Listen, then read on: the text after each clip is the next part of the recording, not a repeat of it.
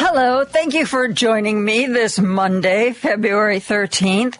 It has been a busy, busy weekend, especially if you were a fighter pilot. Shooting down stuff Friday, shooting down stuff Saturday, shooting down stuff Sunday. But I want you to be reassured. At least I think this is reassuring. The White House gave a briefing this afternoon, and they confirmed unequivocally these are not aliens. Okay? No aliens. Without question. Just take that extraterrestrial thing off the table. First, there was the Chinese spy balloon. Remember the Chinese spy balloon? two hundred feet tall, weighed two thousand pounds, size of three buses. Well, then on um, Friday, Saturday, and Sunday, we shot more stuff down.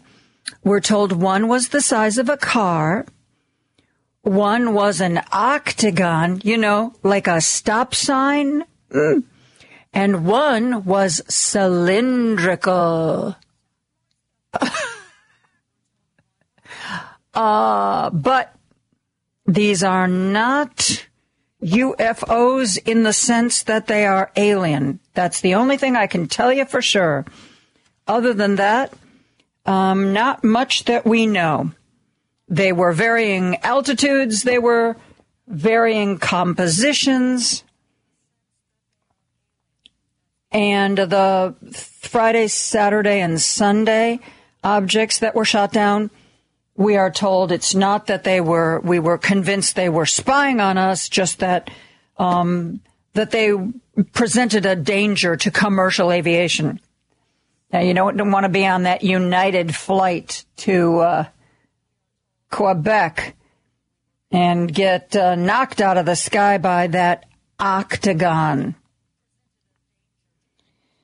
Oh, by the way, um, because the first object balloon that we shot down was definitely Chinese, and they claim it. They don't claim it was a spy balloon, but they claim it was theirs. They're now feeling apparently kind of sensitive about this whole issue. And they want the world to know that the United States, in recent years, the United States has flown at least ten balloons over China. Okay? So there. Balloons, balloons everywhere. So I know maybe you're thinking what I'm thinking. Has this stuff sort of always been up there and we just never really paid any attention to it? Is it the kind of thing where, you know, once you start looking for something, then you find it and you find it over and over again? Good question. These are all good questions. And I don't have any answers for you. And I don't know that our government does either, except for the fact that it's not aliens. Or so they claim. But we keep finding this stuff and we keep shooting it down. So at the very least, uh, some of our fighter pilots are getting some target practice, I guess. Okay, let's move on. Shall we move on? Oh, you know, we're going to talk to Professor William Muck, who is a political science professor specializing in international issues. We're going to talk to him about it again. We're also going to talk to him about Ukraine and Russia because there are developments on that front.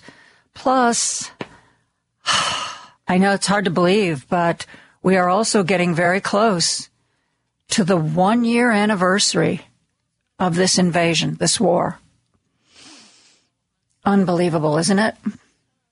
Probably pretty believable if you live in Ukraine, having lived with all of this.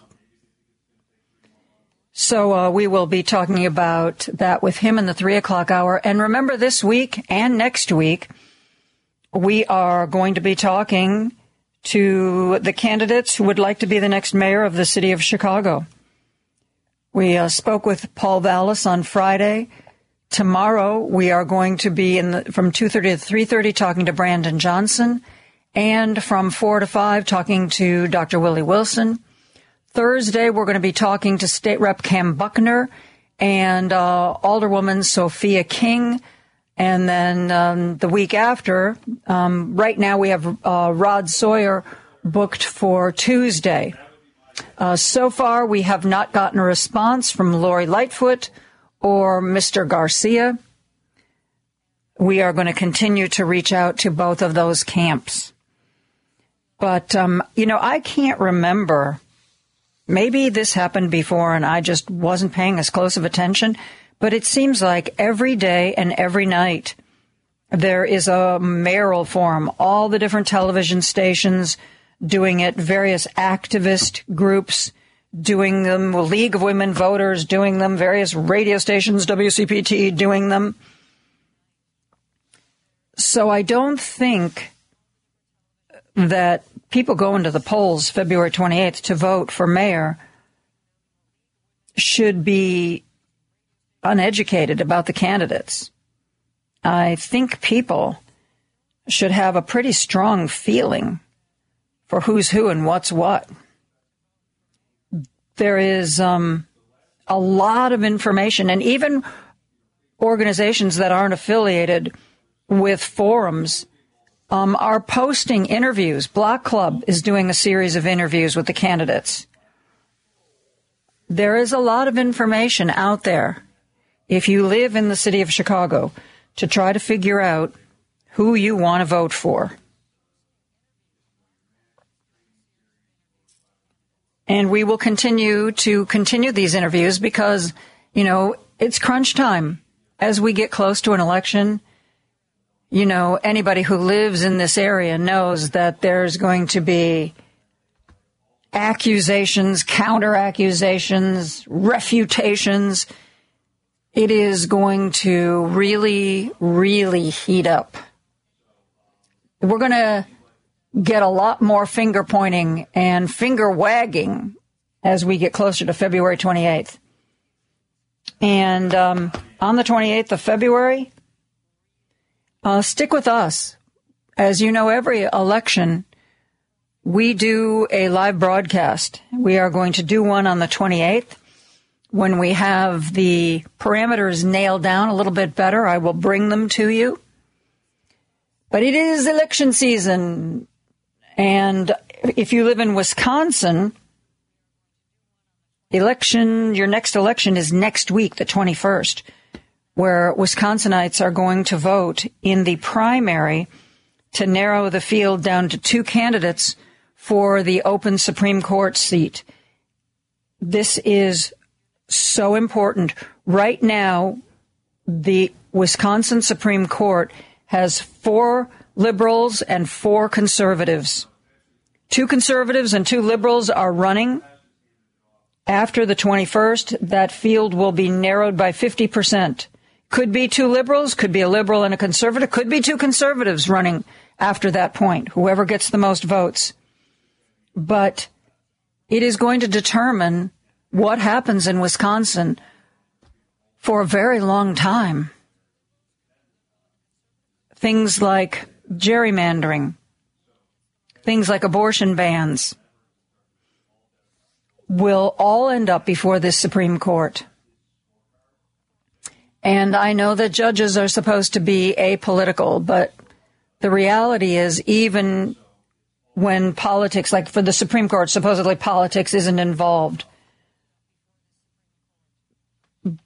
But they are human beings, and they have track records, and whether or not they want to say whether they are a Republican or a Democrat, conservative or liberal, it's pretty obvious that there are two pretty far right-wing people and two left to moderate people running in this race. And as every issue ends up before a court, it seems these days, it is going to really determine what kind of state Wisconsin is going forward. If you live in Wisconsin, please, please, please do whatever it takes to vote in the primary this coming Tuesday, February twenty-first. Hugely, hugely important. By the way, if you are in the Chicago area, early voting opens today across all fifty of Chicago's wards. You can go to any of these sites from now till February twenty-eighth to cast a ballot. You know, I am Block Club Chicago is reporting that these sites are accessible to people with disabilities, and there are even weekend hours. You might want to check that before you go, but there are weekend hours. If you want all the information, go to Block Club Chicago. And um, if you find you are not registered to vote, you can register in person at whatever polling place you go to. Here in Illinois, we believe that the more people who vote, the better. So we have tried to make voting easy. I know, what a concept. Early voting opens today across Chicago's fifty wards, now through February twenty-eighth. And if like you can get all the detailed information if you go to Block Club Chicago. We have um, more to talk about. You know that big kerfuffle with Ron DeSantis and uh, A P Advanced Placement African American Studies, which uh, he said that he didn't want, uh, it was uh, no educational, no no value to the students of the state of Florida. And supposedly education officials in Florida demanded all these changes to the curriculum, which they claim the College Board capitulated to. The College Board put out a statement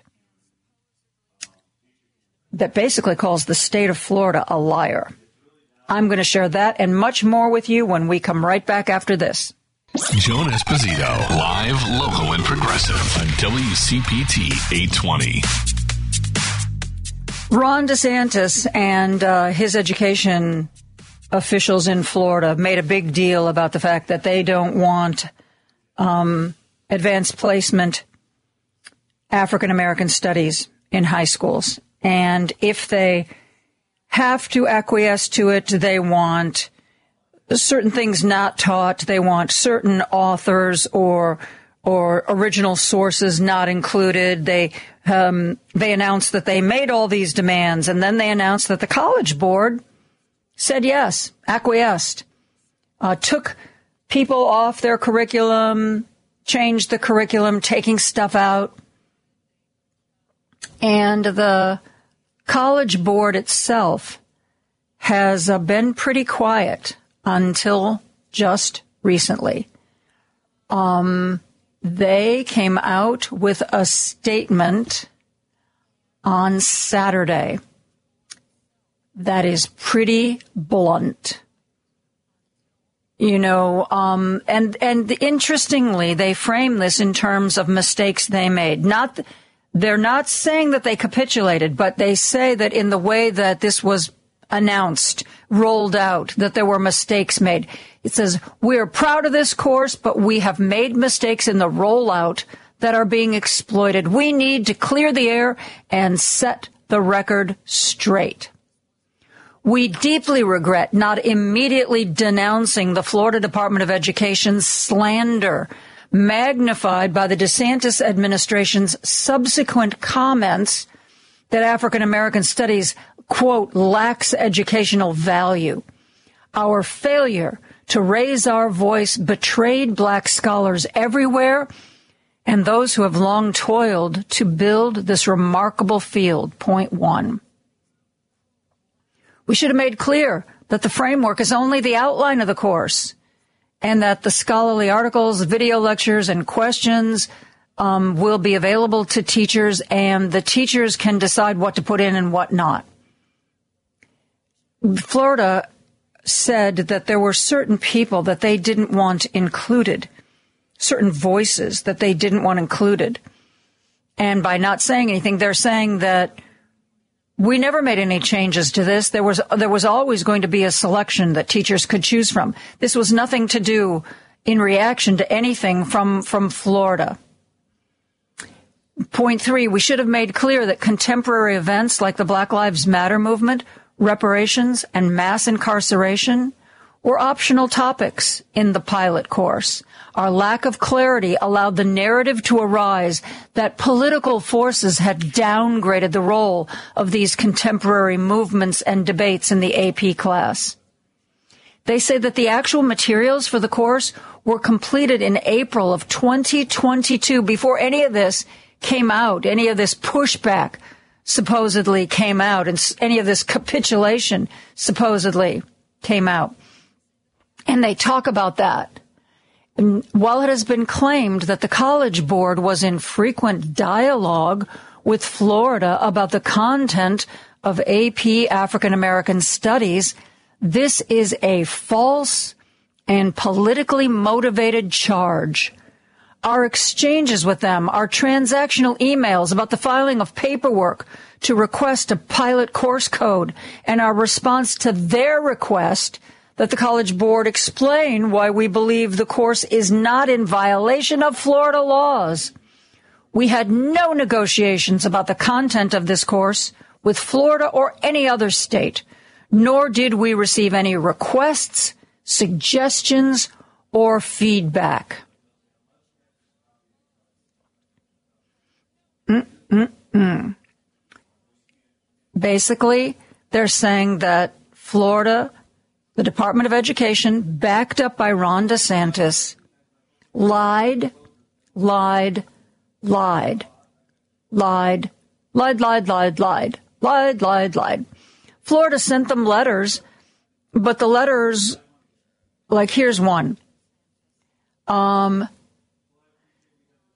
Florida reached out and uh, sent them a note that said, um, they asked questions like, what does the word intersectionality mean?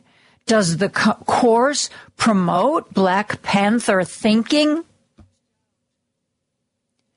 The Florida Department of Education did not bring any Afri- African American studies scholars or teachers to their call with us, despite the presence in their state of so many renowned experts in the discipline. We asked them if they could get specific. What were their specific concerns? They said they had to check with their supervisors and get permission to talk. They never followed up. Never followed up. They never got any feedback from Florida. But, man, if you look at the press releases, you would think that Florida made demands at, and that the College Board just rolled over. And they're saying that is bullpucky. And it's we've we're really sorry we've waited so long to call these lies out. You know, by all accounts, Ron DeSantis wants to run for president. I think he's going to be very surprised that a lot of these moves that he's making and a lot of the crap that he's saying that maybe, maybe people in Florida are okay with, they're not going to fly in the rest of the country. It's really not. One other note before we take a break. Governor Pritzker today announced the twenty twenty-three recipients of the Order of Lincoln. This is our state's highest honor for professional achievement and public service. There's going to be a big to-do in April at uh, down in Springfield to honor these people. Three names I thought you might find interesting. First, John Rogers, co-C- co-C E O of Ariel Investments. He's being honored. Jane Thompson, the widow of Jim Thompson, former governor, is going to be honored. And last but not least, oh, I mean, there's a, there are other people, uh, but one other name that I think you're going to know, Tom Skilling. Thomas E. Skilling the third, longtime chief meteorologist on W G N T V, Chicago Tribune, weather columnist. They give a little bit of a bio that his career started at the age of fourteen when he was hired by a radio station in his hometown of Aurora, Illinois. In twenty eighteen, he celebrated his fortieth anniversary with W G N. So uh, by my count, he's coming up pretty fast on uh, forty-five. He is known not only as an expert in his field, but one of the most famous and certainly one of, if not the most beloved figure in Chicago media. I don't know anybody who has a bad word to say about Tom Skilling, and if they did, I wouldn't believe them. I've known the man. I've worked with the man. He is exactly what you see on television. I mean, the guy who can go to cover an eclipse and be moved to tears by that. That is who Tom Skilling is. He is just kind and sweet, and he deserves all the awards all the time, in my humble opinion. So it's, um, let's see, April twenty-ninth in uh, Springfield, Illinois. The whole slew of recipients of the Order of Lincoln will be honored. And I'm sure one of the most humble to take the stage that night, if they are allowed to make remarks, will be Tom Skilling. We are going to take a break. You know, um, we tell you all the time that our text line is sponsored by Camp Kupugani. It is, it is really an interesting organization, and it fits so perfectly with the mission of this radio station, because they really do try to raise the consciousness of their campers. We're going to talk to them about what they do and how they do it right after this. Joan Esposito, live, local, and progressive on W C P T eight twenty. By the way, a very sharp-eared listener wanted me to change the tense. Uh, Tom Skilling does not currently do the weather page for the Chicago Tribune. He did the weather page for the Chicago Tribune. I don't know if that was an Alden Capital cutback or what we have to, to thank for that. Um, but... That was, that should be past tense, not present tense. You know, you hear all the time on this radio station about Camp Kupugani. It is, um, it is an organization that wants to instill uh, certain values, mm, not religious values, not political values, but a certain kind of openness, a certain kind of equity. And they work very hard to make sure that their students don't just have a good time, but that they really learn about society as well as having fun and being outside. I thought it would be interesting to find out a little bit more about who they are, who their campers are, and what kind of programs they have. So we asked uh, Kevin Gordon, who owns Camp Kupugani, to join us and answer some of our questions. Kevin, thank you for being here. Uh, hi, thanks for having me on. It's, well, you know, I feel like I should know more about Camp Kupugani. I've been talking about it for years. When did uh, when did you start th- this Camp Kupugani? Uh, we started uh, seventeen years ago. So wow! Our child is the same age, so that's a challenge. So, at the time you started it, did you consciously design a program that was going to be more about more than just making friendship bracelets and canoeing?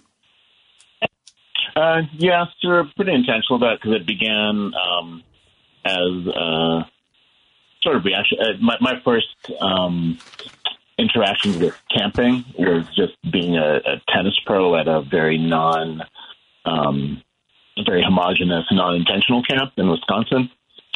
And I was still, even with that, I was blown away by the impact of camp. So my reaction to seeing that was like, wow, suppose you could do this, but have intentionally bring different people together and, and, and be more mindful of, you know, kind of the lessons and the openness that we wanted to have. So that was, that was where the idea first spawned. And then it was, took a minute to get to it. Uh, but then, yeah, that was always the goal from when we started camp. Who are your campers, and where do they come from, and what are their ages and backgrounds?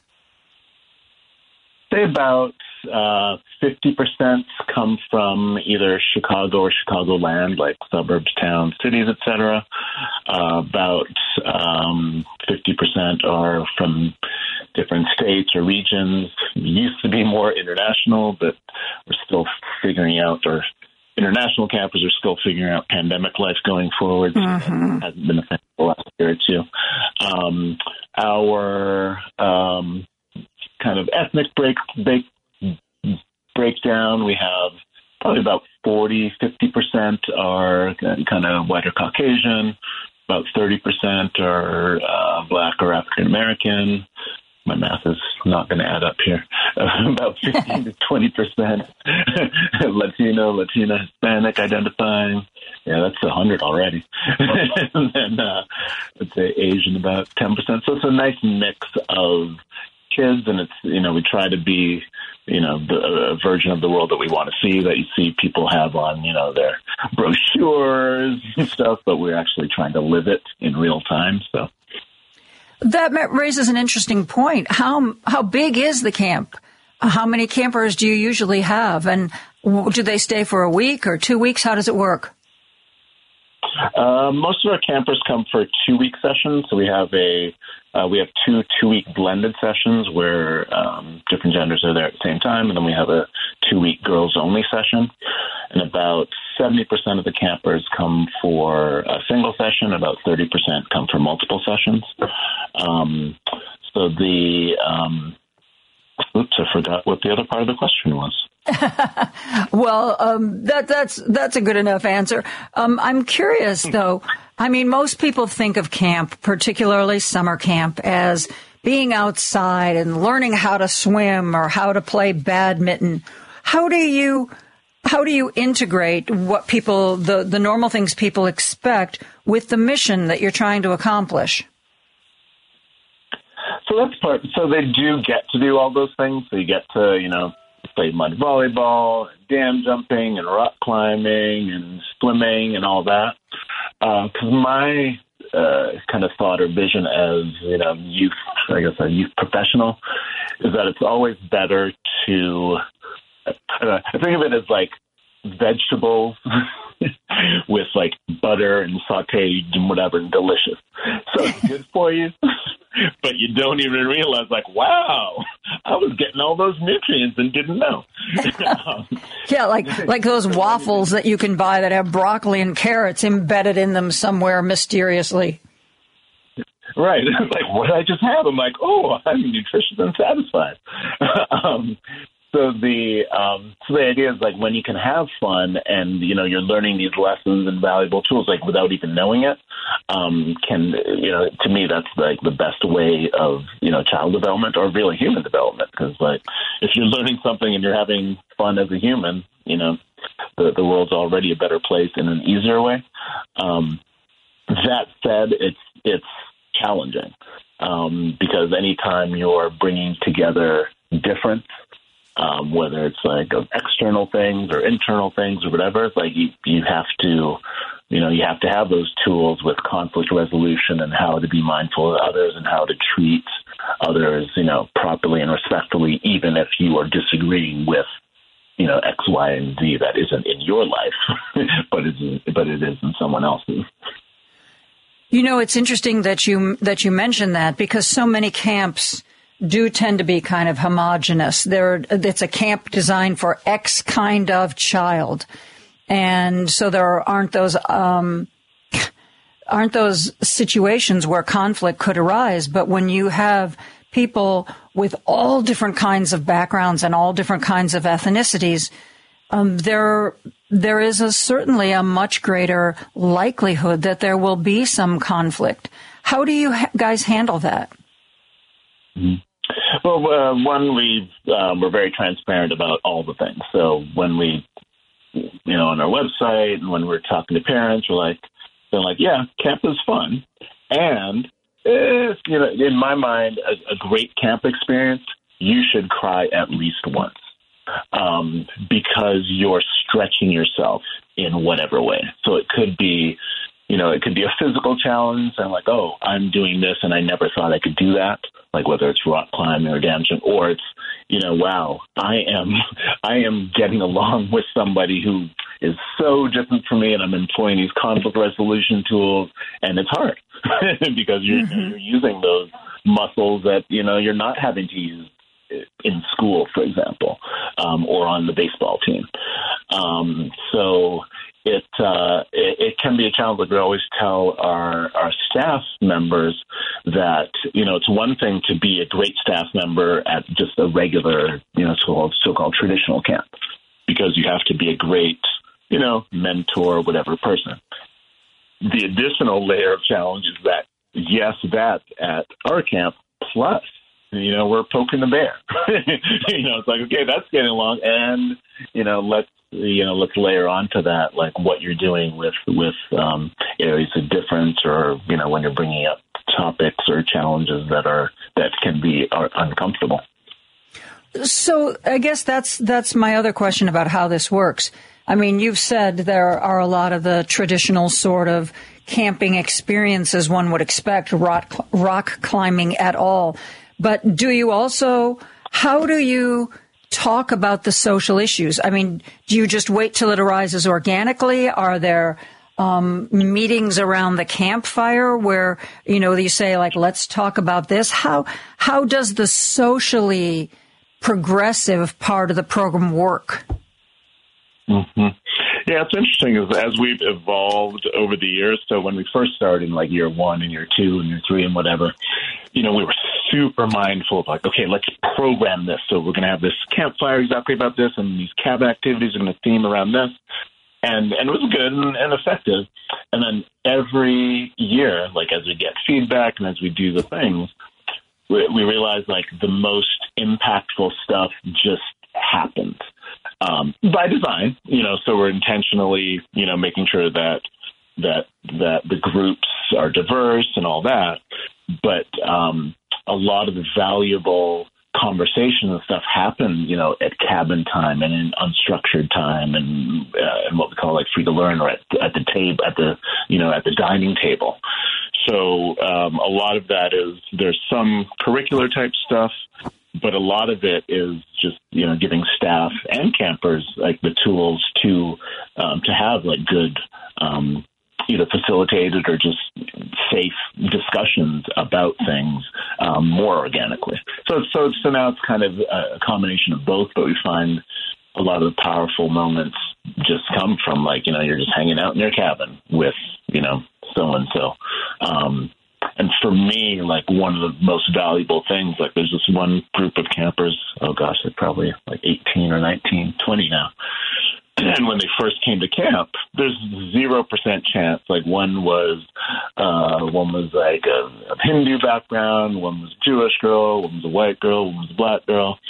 And there's zero percent chance that they ever would have connected in the outside world, out, outside of camp.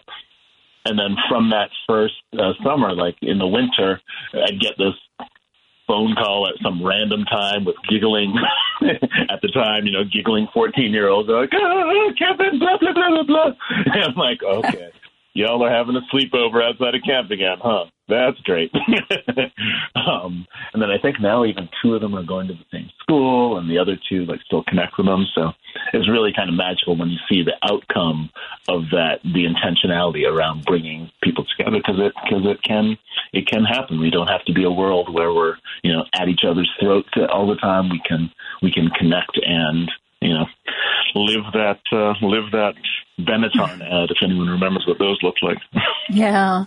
Kevin, we need to take a real quick break. I'm talking to Kevin Gordon, who is the owner of Camp Kupugani. We are going to be back with more right after this. Joan Esposito, live, local, and progressive on W C P T eight twenty. Here on W C P T, you hear all the time about Camp Kupugani, a camp that not only exposes kids to the usual fun stuff that they do at camp, but also um, it comes with an intention to make sure that the campers learn to get along with a diverse, a real diverse group of people. Um, and, you know, one of the things that occurs to me, Kevin, Kevin Gordon is the owner of Camp Kupugani. I would think that the kids who most need this kind of experience probably are the least likely to get a chance to do it. I'm thinking of the kids who grow up in families that are deeply racist or deeply homophobic and are indoctr- indoctrinated with those kinds of beliefs. I know that you guys do some recruitment. How how do you look for kids? And and is there a way to reach kids whose families might see your advertising and go, oh, no, I don't want my kid to go away with that liberal nonsense? Yeah, it's a good question. Like it's it's a it's it's a challenge um, because, like, to me, my ideal whatever camper demographic would include, you know, like everyone, like super super conservative. I don't know, have a Confederate flag, like do like whatever. Um, because, like, to me, like the really the only way to learn about others is is kind of that real um, direct exposure. Um, So the the challenge is like we're we're we're pretty much not going to get those families um, because they're not going to find us mm-hmm. because they're not they're likely not you know engaged with W C P T they're not they're not necessarily looking for a uh, a, a camp. Well, they might not look, be looking for a camp, period, but a, but a camp that's open to, you know, diverse populations. Um, kind of all that said, we do try to, we've had, we've tried to have um, local outreach with, because um, we're mostly in a, in a, a rural um, majority white, eh, not majority conservative, but relatively conservative, greater kind of camp region. Um, so we tried to have um, full uh, camperships available um, to on teacher recommendations. So we're trying that again. So that kind of incorporates a little bit of that. Um, but uh, but yeah, it's, def- it's definitely a challenge because like the ca- the kids and the campers can't get to camp by themselves. So you're going to get mm-hmm. there. You know, they're not going to hear of camp by themselves. So generally, it's going to be a parent or, you know, occasionally a teacher that's going to be able to um, do that. But my ideal was we did have once we had a, a, a local um, a regional uh, family and mom came to camp and we had our uh, Kupugani flag on the flagpole. And and she was upset because it wasn't, you know, and it wasn't an American flag or this and saying it's disrespecting this or that. So I was explaining, like, hey, we're about appreciating, developing everyone. Um, so that was an interesting outtake, but it was great to have her daughter. What does the Kupugani flag look like and what parts of it did she object to? Uh, I think she just, uh, so the flag is just, uh, it's our logo. So it's like multicolored, you know, um, children just jumping and raising their hands together. Um, so I think she she was more she her objection was that it was not an American flag, um, I believe, um, which would be odd because I'm not American anyway. So we might have a Canadian flag or maybe a Jamaican flag up there as well. But um, but it's ironic because we have these couple trees at camp that have all of these Uh, directional flags that represent uh, staff and campers who have come to camp. Um, so there's, you know, probably like a seventy to one hundred flags. Um, and, and that to me is what we want. Um, so, so to, to, so to object that there wasn't a, a, a large American flag on the flagpole was, was, was interesting to me. That is interesting. What other interactions with students or parents have you had over the years that surprised you or maybe pleased you?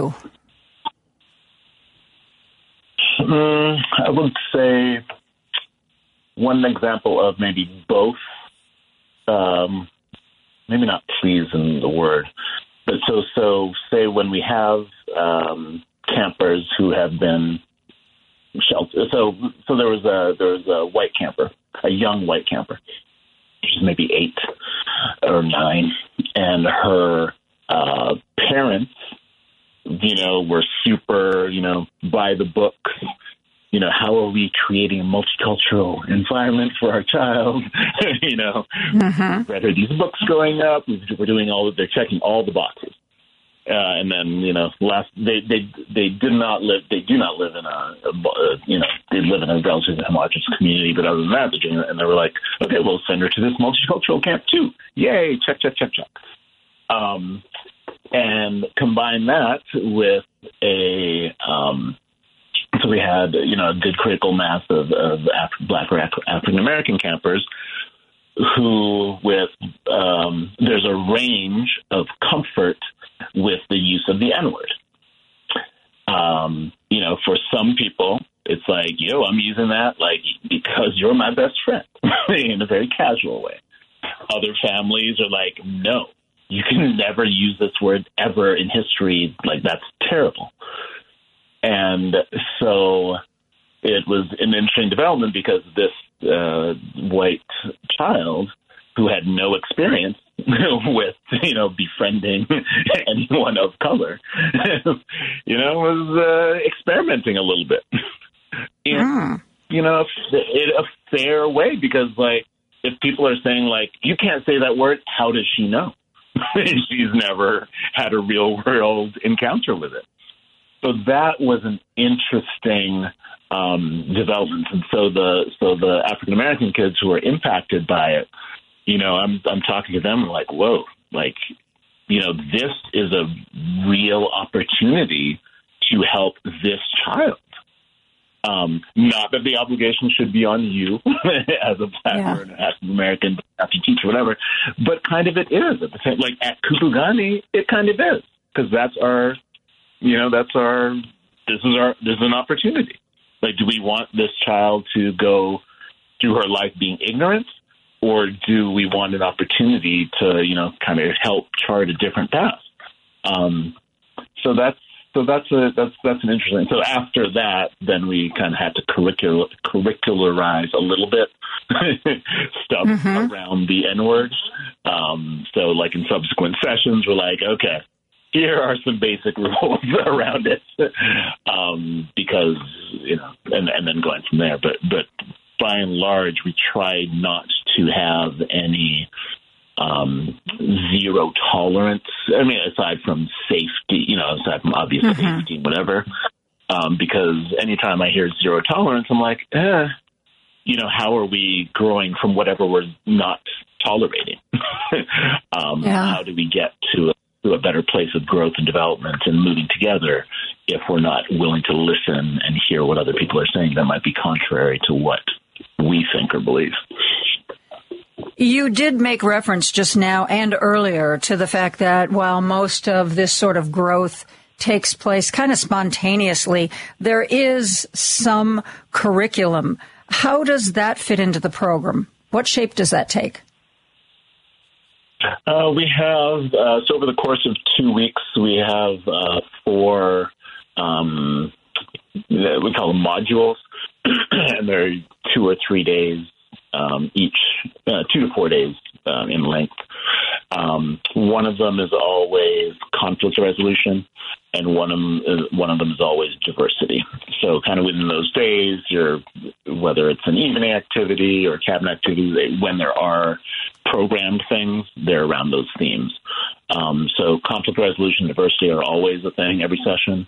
And then there's a rotating um, kind of three-year basis of other things. So um, one of them is like money, uh, it's not money management, but fiscal responsibility, um, leadership development, um, artistic creativity, et cetera. So there's um, uh, twelve total that kind of get rotated in. Um, so over the course of, if a camper is returning to camp for three years, they won't repeat a module um, except for the conflict resolution and the diversity. Well, since I have you here and uh, um, we have an audience that's listening to this, give us some conflict resolution advice. Oh, the easiest, well, not easiest, the easiest to say and not necessarily to do is just, number one, just be quiet. Listen. So, like, listen and truly hear what the the other, you know, what the other person is saying. Um, repeat it back so that they, you know, take turns, repeat back. So you're actually hearing and understanding and sympathizing Uh, what the uh, what the other person is saying, um, and then uh, we're huge on I statements um, because if you use an I statement, you can't possibly offend anybody. Because when you use a true I statement, so it's mm-hmm. like I feel such a way when such a thing happens because of this, and therefore I'd like to see this. You can't argue with that. Yeah, you have to be careful because there are the fake I statements, which are really you statements in disguise. So it's like I feel like I feel, you know, attacked when Joan says such leading questions. Mm-hmm. Like that's not an I statement at all. That's a fake I statement. But um, but when you know when you when you're saying what your feelings are, so like I feel. I feel nervous when I'm on the radio.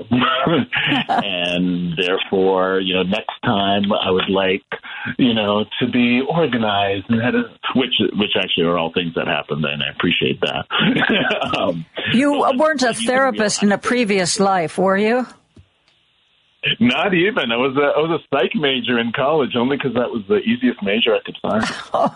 Well, because, you know, what you're, you know, that's a big, those are two big tenets of therapy, when trying to get two people to talk to one another. You don't say, you're a jerk. You say, I feel this way. And, you know, and the reflection, you know, what I, what I hear you saying What I hear you saying, Kevin, is that you would like me to be more open. Those are like the two big bases for any kind of uh, real communication and real understanding between people. And um, I think that, gosh, in seventeen years, how many kids have come through the camp? Do you have any idea? Uh, getting towards two thousand. Wow. Amazing. It must give you such a feeling of accomplishment, Kevin. Yeah, it's it's exciting because like when it, when he talked about the you know the the, the therapy part of it, um, just seeing like when you actually have two kids actually engage in real conflict resolution, where you see them step outside the cabin and having this conversation and looking each other in the eyes, you're like, wow, really? Yeah. Amazing. Uh, Kevin, thank you for the work that you do. Thank you for uh, your continuing support of W C P T because, you know, I mean, we're all about the mission you have at Camp Kupugani. Uh, Kevin Gordon is the owner of Camp Kupugani. And, Kevin, thank you for spending time with us today. Yes, thank you for having me, and have a fantastic rest of your day. You too. We're going to take a break for news. We're going to be back with politics right after this. To help us clarify and classify and channel our inner Captain Kirk, we are going to start today with Professor William Muck, who uh, studies everything going on internationally, teaches at North Central College. Uh, welcome, William. How are you? I'm fantastic, Joan. That song was brilliant. There's there's no no better introduction than that. um, I've been playing it all weekend. I first I started with I think the original, which I think is in German, which I happen to particularly like. Um, the actual translation, the word for word translation of the original song, is much stronger politically than the American version, the English version that they later recorded. Uh, for those of us who can't can't be bothered to listen to anything in a in a foreign language, it, it's much more about, you know, basically World War Three starting because there's all these balloons and we are, you know, assuming that it's the enemy attacking, so we respond. And that at least hasn't happened with uh, the balloons. Well, actually, I'm sorry. They're not all balloons. We have one balloon, we have an octagon, we have a cylinder, and we have a an object that is simply described as being about the size of a small car. So um, the only thing that I got out of the government briefing, the White House briefing that took place this morning, is an emphatic denial that these are not extraterrestrials. Beyond that, what do we what do we know, William? Well, how wonderful is it that we can have a conversation about U F Os and our government is talking about U F Os, and we can do so in a non-conspiratorial fashion, right? I mean, this is a legitimate discourse now. No, you know, the, look, we don't know a lot yet. And I think the government, uh, well, you know, both the White House press secretary and the State Department press secretary were both put in these awkward positions where they had to say, yeah, we don't think it's a U F O, which is sort of comical.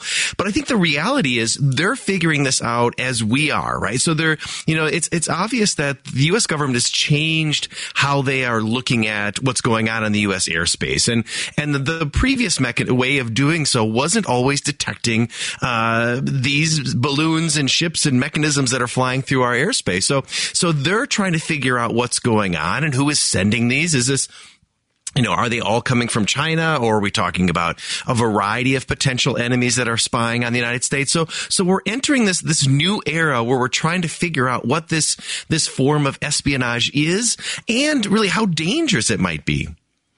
And you you touched on espionage. Certainly, we have said quite blatantly, our government has said that the Chinese balloon, uh, that seems like it was um, quite a long time ago, was definitely shot down. We definitely felt that they were spying.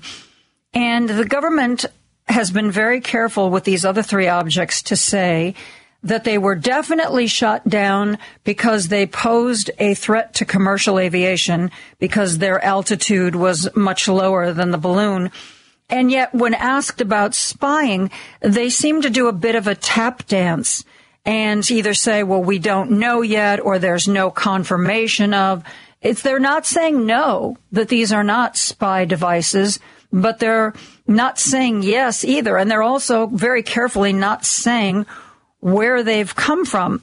So again, let's, my first question is, has, have these things been up there for years and years and years, and we never paid attention to them basically because we re- weren't really looking for them, and now, and now we are? Your sense of that. And do we really think that, like, these are from different countries? Is there any indication? Do you think we'll ever know where they've come from? I think we'll figure all of this out. And I think to your, to your first question, I'm guessing that is what the government is trying to, to determine right now. Is this a new tactic? So it's entirely possible that this is something that China's been up to, that, you know, China has lots of satellites, and that's a more conventional way of carrying out espionage. They do lots of cyber attacks. That's another way of gathering information. But it is possible that they've decided that, that these lower level, you know, vehicles, whether it's, it's a, the balloon or some sort of some other type of operative, is a unique way of gathering other intelligence. Maybe they're going more for radio signals. You know, how are we communicating within the U S airspace? It's it's possible that it is a new technique, or a relatively new technique. Or, to your latter point, it's entirely possible it's been going on for a long period of time. We just haven't been looking for it. And I'm guessing over the next couple weeks and months, we'll get a much better sense of that. And then the U S government has, again, to decide, how serious is this, right? You know, we understand that there are satellites up there, and satellites get some really, really good information.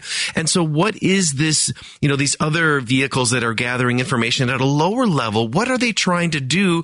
And is it something that we really need to be worried about, or is it something that's a A little less serious? You know, I mean, I think the, the spy balloon is, is important, but I think we tended to exaggerate a little bit how important that was because it was a new thing. So, you know, the government is stumbling a little bit as they're trying to, to figure out what kind of threat this is. So you think that all the information will come out with time? You don't think that Um, this is going to be like the X-Files, where we never really know who's who and what's what, um, that that this information will be shared with people? well, what if normally... what if this cylindrical object came from us? That's right. Well, so normally the answer to that question is no, right? I mean, our government, actually all governments around the world, are notorious for not releasing this kind of information. It would be, it would be classified and the U S public would never hear about it. But what was unique about the spy balloon is that it brought everybody's attention. And now the whole world is really thinking about what is going on in our airspace and do we need to be worried about this? And I think, you know, Joe Biden has been under some pretty intense pressure over the last week or so. And the allegation is that he's been weak on China. So I think that's going to give an incentive to the Biden administration to be as transparent as possible in a circumstance in which they normally wouldn't, uh, especially for these, you know, especially for the, the vehicles that have been shot down over the weekend. I think they're going to have to give some explanation and point a finger. Uh, and again, you know, I think the leading culprit would likely be China because this is, you know, they have the means and the mechanisms to do something like this. Uh, but it's also possible you have Iran or an, a number of other actors who might want to be gathering uh, intelligence on the United States. So, so I think, I, I think normally we would not hear a peep from the U S government about what all this is. But the fact that we know and that there's so much attention and the Biden administration doesn't want to be painted as weak on this, I think they're, they're going to overshare. Well, I kind of hope they they overshare. This is completely out of left field. If these were aliens, okay, let's say for a minute that they're, I mean, because Jim Acosta was talking to a reporter over the weekend, and she was saying that for at least one of these objects, I can't remember which one, maybe it was the car one, that supposedly the pilots that were sent up to check it out, they had conflicting stories. Like one pilot said when they got close, their instruments stopped working. And another pilot said, no, that didn't happen to me. And it, it sounded, it sounded very X-Files. If, if, you know, you've studied not only our government, but other governments. If a government ever really did have evidence of extraterrestrials, do you think the way all the movies portray it, that they would hide that information, that they would bury it? Or do you think they would say, oh, by the way, guys, we're not alone? I, well, let's just, I mean, wouldn't it be awful? Let's take a step back. Wouldn't it be awful if the first time that, that you know, uh, aliens reached out to Earth and we shot all their vehicles down? I mean, that would sort of be disappointing, too.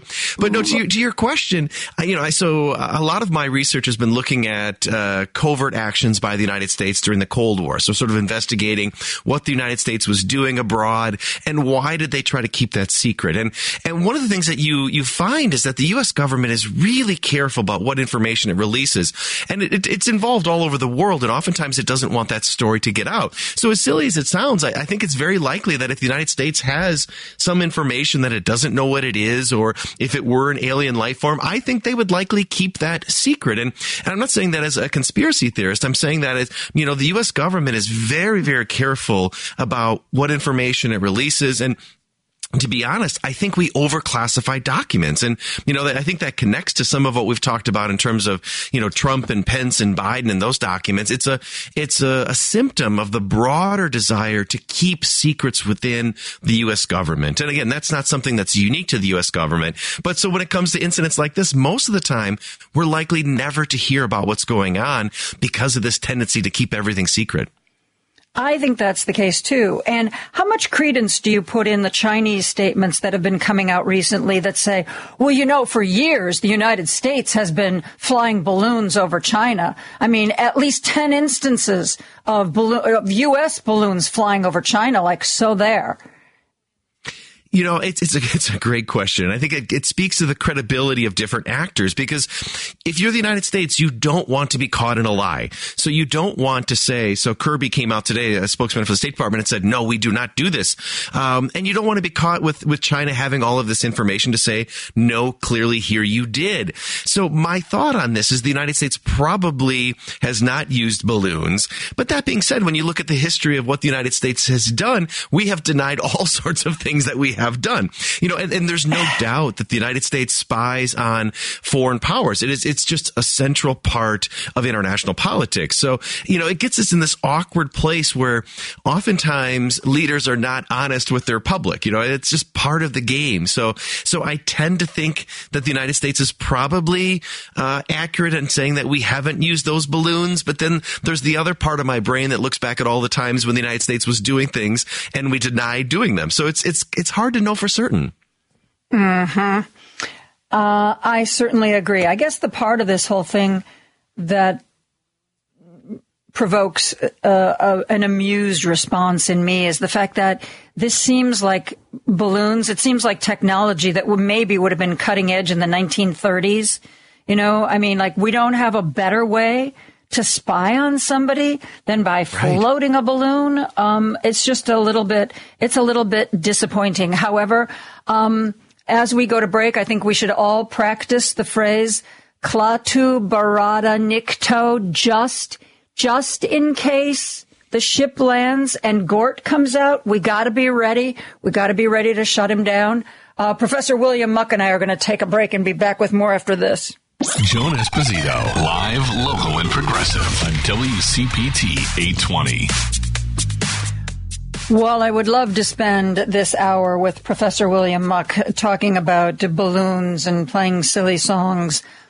There is a lot that's very serious going on in the world, including what appears to be maybe the beginnings of an increased ramp up in the war in Ukraine on Russia's part. And also, and there was a really interesting analysis of it in the New York Times today, with experts saying that uh, Putin's strategy is going to be to simply wait this out. No, the war did not go the way he thought it would. In two weeks, he did not have Ukraine under his purview. It is almost a year since the war started, and it is still going on. But the belief among some people is that Vladimir Putin still holds out the belief that eventually Western support from Ukraine will diminish, and that will be his big opportunity to take over the country. What are your thoughts on that, that take on this war? I think it's a really accurate one. If we if we step back and look at what's happened over the last year, the war in Ukraine has been a disaster for Russia. I mean, casualty numbers, you know, we're talking about wounded and killed, potentially two hundred thousand. Uh, the economic cost. I mean, this is, you know, Russia has been turned into a pariah state. Uh, there's been a brutal crackdown within Russia. I mean, nothing has gone well for Russia. So Putin has had to to reassess his strategy multiple different times. And I think this latest iteration is exactly as you said. Uh, he knows that he probably can't take all of Ukraine, but he is hoping that the West will grow tired, that the, the NATO alliance will crack, that Germany may pull back its support, that France might pull back a little bit, and that will weaken the overall military support going to Ukraine. And that will give him the advantage to press ahead and maybe not take all of Ukraine, but to, to get what, you know, he refers to, they refer to this land bridge, right? You're thinking about eastern Ukraine all the way down to Crimea, so that he could carve out a large chunk of eastern Ukraine and say that, you know, this is part of the separatist element of Ukraine. And then, like he did in Crimea, give them a chance to vote to join Russia. So I think, you know, Putin's plan is really that he thinks he can persist longer than the NATO alliance. And, and again, this isn't a secret to, to NATO or Joe Biden or anybody. They also realize it. So the next stage of this war is, is really in many ways going to be political as well as militarily, as these two sort of bodies push back and forth to say who can stay together the longest. He hasn't taken a lot of credit for the international effort, but some of the experts I talked to said that this is probably one of the greatest accomplishments of Joe Biden's presidency, is the fact that he has been able to get everybody on the same page and keep them there. Do you agree with that? A hundred percent. You know, I, uh, it's one of the things that, you know, foreign policy is, is, it's, you know, so far removed from the average day to day, uh, happenings of the American public. So we don't pay a ton of attention to it. But, you know, what Joe Biden has done in a relatively short period of time is really, really impressive.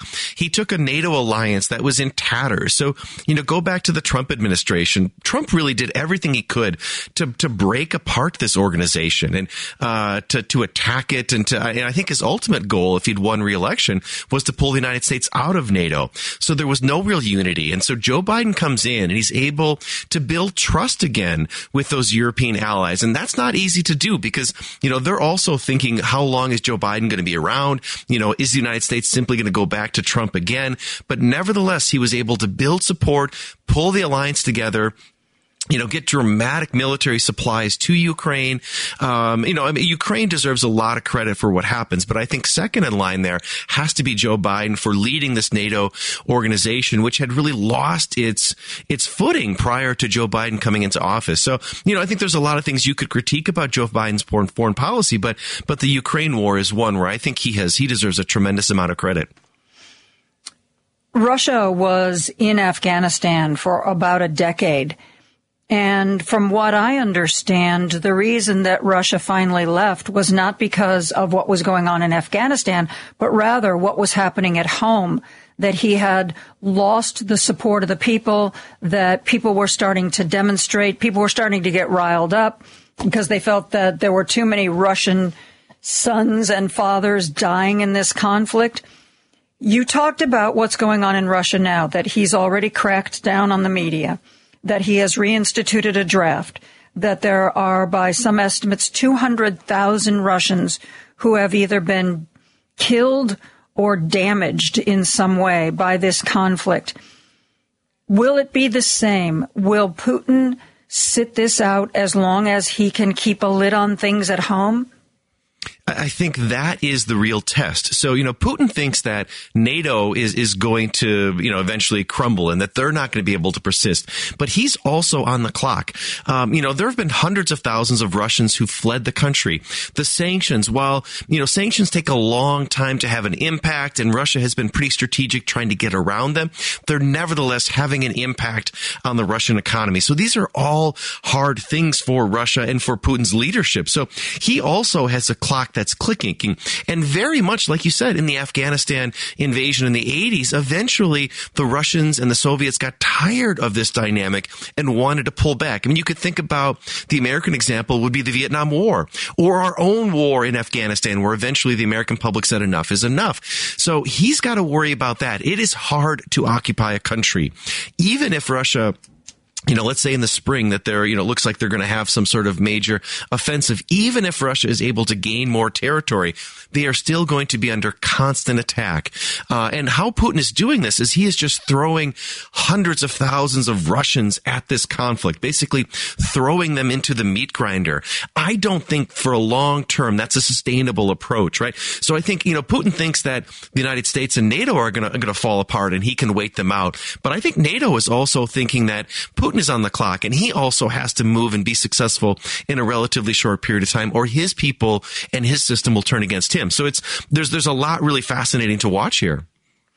Um, the next week, Friday, Friday, Thursday, nope, Friday. Next week, Friday, is the one year anniversary of the invasion of Ukraine.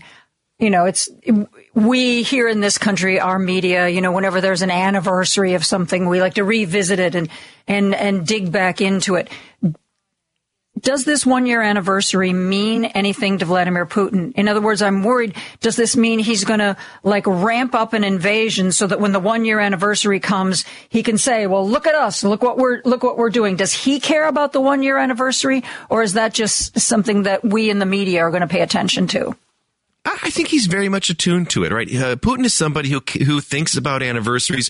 He very much uh puts his own place in history. That's, you know, very relevant. He wants to to understand this this invasion of Ukraine as being part of Russian history and Russian imperial history. So I'm sure there will be some acknowledgement of it and the great success that it has been, right? So it is he's spinning what's happening there as well. So I'm sure it'll be part of the narrative. Now the question of of whether there is sort of an enhanced in, invasion or something else big happens, it's hard to know for sure. There's no question that over the next month or so, he is going to do something. They've been building up far too many troops for there not to be some sort of incursion. I think he's going to try to push further into the Donbass. He may come from the north and the Belarus. You know, he's going to do something to commemorate what's going on. Um, so absolutely, right? I mean, this is all part of a broad story that, that Putin is telling. And it's a story about Russian greatness and how he's making Russia great again. And so he's got to continue to feed the people this, this false narrative. Let's take a break. I'm talking with Professor William Muck. He is a political science professor, and he specializes in international goings-on. He's with North Central College. We're going to be right back after this. Joan Esposito, live, local, and progressive on W C P T eight twenty. I'm joined by Professor William Muck. He's with North Central uh, College. He is a political science expert. We have been talking about what's going on in Ukraine as we come to the one-year anniversary of that war. We've been talking a little bit about balloons, too, but I want to shift gears now. We now have a death toll in Turkey and Syria of over thirty-six thousand people from the two really high-powered earthquakes, one practically on the heels of the other, that hit that area. Just recently, a young woman just was pulled out alive. She possibly is the last person who's going to be pulled out of alive simply because um, a, a human body can only go so long without without water, whether or not there is access to air. Some are saying now, starting to speculate about what the political ramifications of this earthquake might be. By all accounts, it was a good, you know, the, this what is kind of the golden window to try to get people out alive is pretty much the first forty-eight hours. And for the first forty-eight hours, at least in Turkey, there wasn't a lot of help coming to these areas. It, if help eventually arrived, but it was judged by many people to be slow in coming. Now people are wondering if uh, the Turkish president is going to pay for that, because the Turkish uh, presidential elections are on the horizon. Do you think uh, Erdogan will go off into the sunset being voted out of office from all of the people who felt that he wasn't responsive enough to the disaster? Well, I think he bears a tremendous amount of responsibility for this, right? There's, you know, there's been lots of reporting talking about the taxes that have been collected over years and years and years for earthquake preparation and, and, you know, coding and all of these things the government was supposed to be doing to ensure the safety of the public. And it didn't really happen. So, so that is, you know, you would think that would create a groundswell of support against him. Now, the, the, the counter to that is that what Turkey has seen over the last decade under Erdogan's leadership is a dramatic decline in democracy. I really wouldn't even describe Turkey as a democracy anymore. They're more of an illiberal democracy, uh, where Erdogan is kind of a de facto authoritarian. So then the question is, they've got these elections coming out. Will these elections be free and fair? Fair? You know, will will Erdogan really put himself out there with the chance to lose, or will he manipulate or do something to ensure his own power? Um, It's very, very common for individuals like that to, to manipulate the process. So I, I think accountability is absolutely necessary, not only for what he didn't do in terms of protecting his own people before the earthquake and during the earthquake and immediately afterwards, but also in terms of bringing in international support. One of the things that you've seen is that a lot of countries were very willing to help, but it takes a long time to get that aid. And so it's oftentimes the responsibility is on the state itself to try to facilitate that. And so when the United States reaches out and says, we, we want to help, they've got, the state has to be fully functional in terms of letting that happen, because time is of the essence. So I, I think for a variety of reasons, there is going to be tremendous political pressure on Erdogan. Now, whether that translates in him losing an election, I'm not so sure, because he strikes me as somebody that will do whatever is necessary behind the scenes to ensure his survival. Well, that's kind of ominous, what you just said there. What do you think that means, behind the scenes? Well, I mean, movements. Yeah, I, I think what we're watching is is really the end of, I mean, this is sort of a, a bigger picture look, but I think we're seeing the end of the Turkish democracy. And, you know, Turkey is, is has been a central player, uh, you know, as part of NATO and, and a variety of other things. But what we've seen is that they they are less democratic, less concerned about the, the will of the people. And so I, I think there's a lot of things to think about. I mean, I, I think Erdogan will likely use this as a way to consolidate power. Uh, I hope I'm wrong, right? I, I hope that there is there is real revolutionary movement to, to remove him from power. But he is, I mean, as we, you know, we were just talking about Putin, these more authoritarian figures always are thinking about who's going to try to get them out of power. So there's no question right now he's thinking about how has this earthquake decreased my likelihood of staying in power and what can I do to prevent that from happening, right? So he is very Machiavellian in that way. And it's really been a sad story to watch You know, watch Turkey drift from democracy. I mean, we could even think about what's going on in NATO, right? So NATO wants to bring in Finland and Sweden. Uh, and the one state that is holding that up is Turkey. You know, Erdogan wants basically wants a payoff uh, to, to allow this to happen. So, you know, some really, really troubling dynamics in Turkey right now. Um, and I think that is, is you know, it's, it's it doesn't suggest that there's going to be much of a, a response to what's what's happening there. I know Joe Biden isn't the sort of guy to do a, like what Donald Trump did with Ukraine. Hey, Erdogan, you know, we've got a lot of relief supplies here and, you know, we've, we can send you a lot of help. Sure would be nice if you signed off on Finland and Sweden as members of NATO. I don't think that's the kind of conversation Joe Biden would ever have. But if we do, and as we apparently are sending aid, if we continue to really help bail out this country in their time of need, is Erdogan the kind of person who is going to feel any kind of debt owed for that? No, I don't think so. You know, well, that's it's, just it's wrong. Right. So here's this, the interesting thing about all this. So if we go back to, you know, the Trump example with Ukraine, I think what was interesting about that is Trump was using uh military aid to help him politically, domestically. You know, there's no question the United States will put pressure on Erdogan and Turkey um and is, is you know, using the leverage that it has. But I, I think it's very unlikely that Joe Biden would link his domestic support. He's not going to ask Erdogan to do something for him domestically, but he might, you know, use, you know, in terms of other types of aid or support or other other issues, you know, it becomes a real game of diplomacy there. So the United States will use its considerable influence to push Erdogan in a direction that the United States sees as in its interest.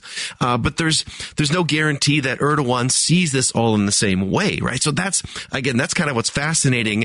I think Turkey in NATO is very similar to what Hungary is doing in the European Union right now. They're both states that are drifting in more anti-democratic directions and are very comfortable being the the sand in the gears of these institutions, and it makes it much more difficult for NATO and the European Union to speak with one collective voice. Okay, all right. We've all established Joe Biden isn't going to do a, Don, a Donald Trump and hold them hostage. But what about in their time of need? Are they getting a lot of supplies and aid from Sweden or Finland? If I were the, if I were in charge of the Swedish government right now, I'd be like, hey, let's get a plane full of uh, doctors and tents and first aid supplies, and we are going to be on the ground in Turkey by tomorrow morning. You see yeah, anything like that? That would be very. I, you know, I, I, to be honest, I don't know. I, I, I am guessing there's been some European anything. aid. Yeah, but I haven't seen anything specific about, but absolutely states do this all the time, Joan. I mean, so the United States, you know, one of the reasons that is, is always at the lead in terms of, of support and aid when, when these crises occur is that not only is it good for the people that are suffering, uh, but it also is good for the perception of the United States. So, you know, um, you can go all the way back to Indonesia when the tsunami hit or there was a massive earthquake, uh, in Pakistan, and the United States was the leading supporter of aid there. And what it did is the people in those countries, it changed their views of the United States in a much more positive direction. So I always say this is an incredibly cheap and inexpensive and meaningful way to improve, you know, the perception of the United States around the world. It's the idea of soft power. And, you know, compared to, you know, buying military equipment, this is this is cheap. So, you know, this is a good thing to do for the people that are suffering, but it's also a really good thing for the U S image abroad. Well, and the same thing would be true for Sweden and Finland, right? I mean, if there were Swedish planes and Finnish planes landing on those Turkish airports filled with aid and supplies, I mean, it could only help, right? Or I no, he won't care. Uh, you know, I, it's a good question. He may not care, but the Turkish public might. Uh, and so, I, you know, once we're done, I'm going to go do some Googling and seeing if, if Finland and Sweden have sent anything to Turkey. Because, you know, again, these these simple diplomatic gestures go a long way. And I, I think Erdogan himself, again, is a, a very Machiavellian figure in the sense that he's always thinking about his own survival. But that being said, he's attuned to what his public is doing, and, and he realizes the pressure he's under. So he's going to be trying to take steps to make himself more appealing to the public as, you know, as time moves on. I'm speaking with political science professor William Muck from North Central College. We are going to take a break, but when we come back, I can't let you go, William, without talking about China. When we come back, we are going to talk about China, Taiwan, Hong Kong, manufacturing, all kinds of stuff right after this. Joan Esposito, live, local, and progressive on W C P T eight twenty. I'm speaking with political science professor William Muck from North Central College, and he is an expert in uh, international doings. Kind of hard to have a talk about that these days without touching on China. Uh, we've, you know, we've talked before on this show about how Um, some experts really worry that in twenty twenty-four, when Americans are distracted by a presidential election, that China might see that as a good time to go after Taiwan and try to bring it under its umbrella a little more thoroughly. Some people say that could be the beginning of World War Three. Some, you know, um, I want, William, for you to tell me what you see with Chinese American relations right now and how you see that changing, if at all, over the next year or two. Well, I think if we step back and think about what we've witnessed over maybe the last five or last ten, you've seen a drifting apart, uh, drifting apart economically. You know, there are a lot of people talk about a decoupling. We still have a fair amount of trade with China, but it's less than it once was. The diplomatic relationship has deteriorated. Now, China has become a more powerful actor, and they're asserting their, themselves. And, and President Xi has also raised uh, Chinese nationalism, right? So there was, you know, you know, for many of the years of the, the rise of China, it was a much more humble power. Uh, and now uh, Xi has turned them into a much more nationalistic power where they're going to exert their power and they're not going to be afraid of that. And so, and I think we've seen some similar dynamics in terms of the United States. You know, if we think about the Trump administration, there was lots of nationalism and anti-China uh, rhetoric. And, and I would say even if we look at both the Democrats and the Republicans, those parties are very, very hawkish on China. Um, you know, it's, it's, Democrats and Republicans don't agree on much, but one thing they seem to agree on is that we need to get tough on China.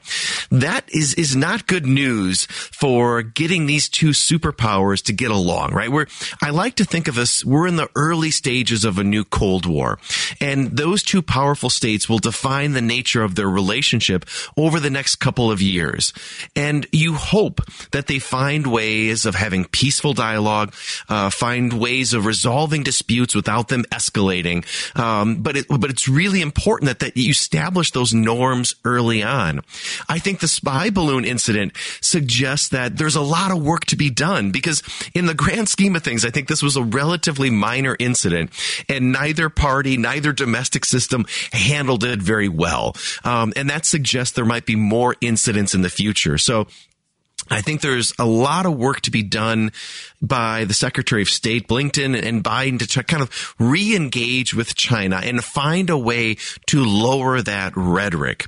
Because when the tensions go down, then China probably doesn't feel the same need to take uh, to take Taiwan right away. The United States doesn't feel the need to be so hawkish. So so I think if, if we're kind of looking at the grand scheme of history, I think reducing the temperature would be really helpful for allowing both sides to have a bit more dialogue.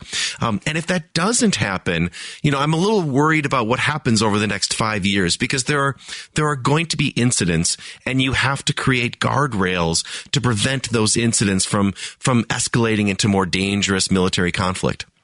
Well, that's a little bit what I'm concerned about here. I mean, as soon as we started getting these reports about the balloon and, you know, a Chinese spy balloon, I knew without reading a single newspaper or newsletter that no matter what Joe Biden did or how he did it, it was going to be the wrong thing, at least as far as Republicans say. Oh, you shut it down too fast. You put people in. Oh, wait, you didn't shoot it down soon enough. You know, um, that was, you know, there, that was a no-win situation going in.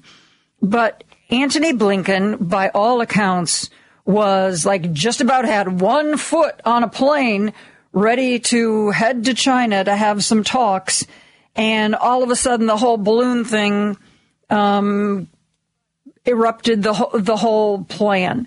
Uh, he left the plane, he didn't get to the plane, he turned his car around, whatever, and this visit wasn't supposed to happen. I'm curious, do you think it was his turning around like that was political and meant to give the Republicans one less thing to complain about? Oh, if there was there's a Chinese spy balloon and your guy flies to China? Or do you think that the administration really was so upset about this balloon that they decided to pull the trip right then and there? What are your thoughts on that? I thought that was kind of a weird, perhaps overreaction to what was going on. And I've always wondered what was really behind it. Yeah, I, I think both things are probably occurring, right? So, uh, so initially, my guess is initially the thought is that, you know, China has done this. We have to send a signal to China that we see this as a big deal. You know, when one state violates the, the airspace of another country, you have to send a signal that it's a big deal, right? So I'm sure those preliminary conversations between Biden and Blinken and the national security team said, we've got to do something, right? And whether that is canceling Blinken's visit or something else, they have to do something to send a message to China that this is not okay. At the same time, there's no question in my mind that Joe Biden is also thinking about the domestic political ramifications of all this, right? He's a seasoned politician. He lived throughout the Cold War, right? And you know, the parallel to the Cold War is really, really fascinating here, because throughout the Cold War, one of the, the most effective critiques of the Republicans leveled at Democrats is that they were soft on the Soviet Union, that they were soft on communism. Um, you know, if you go back to something like the Cuban Missile Crisis, and you know, and you can you can read the transcripts of those conversations that Kennedy and his, his team were having, and they were thinking both about the international and the domestic, right? Thinking about what is the Soviet Union going to think if we do this, and what is the American public, and what are the Republicans going to think if we do this? So I'm certain that Joe Biden's team is is balancing both of those, thinking how do we do something that sends an effective message to China, but also be aware that we're opening ourselves up to being criticized as being soft on China, right? So it's it's really a two-level game. That's why foreign policy is so hard, because you're not just dealing with that other international actor. You're also thinking about what is going to happen domestically. What's the public going to do? What's the opposition political party? And the president has to balance all of those pressures. If the Chinese, whether it's in twenty twenty-four when quote unquote we're distracted or whatever, if the Chinese in the near future decide to have a naval blockade around Taiwan, do you think, just like we did with Berlin, that we would send planes over to drop food and supplies as the Taiwanese people needed them or not? You know, it's it, that is a really great question. And I think. Well, let me say, you know, let me we, put it this way. Yeah, yeah. Antony Blinken calls you up, says, Professor William Muck, I've heard a lot about you, really wondering what you think we should do in this situation. You make the call. Okay, well, here's here's where Joe Biden and I might disagree. I think Joe Biden has suggested a, a much more forceful response to defend Taiwan. I, I think, you know, he's been asked a number of times, you know, would you commit troops or, or military support to defend Taiwan? And he has over and over again said yes. And our policy officially is strategic ambiguity, which is really sort of a messy term. uh, but, you know, Biden has, has been much more clear. He has said, no, we will defend them. Uh, that makes me a little worried uh, because it just increases the likelihood of some direct interaction. So, you know, it, do I think if Biden was put in that situation, I think he would likely help. You know, what that looks like, whether it's, you know, flying planes in or doing something, um, I, I think he would like to act. Um, but it dramatically increases the likelihood of something going wrong, right? You know, do the Do the Chi- the Chinese would likely say that any planes coming into Taiwan would be shot down. So then that's another thing that the president would have to decide. Is he willing to call China's bluff on this? Um, and so when we look throughout history, it's these decisions matter most, right?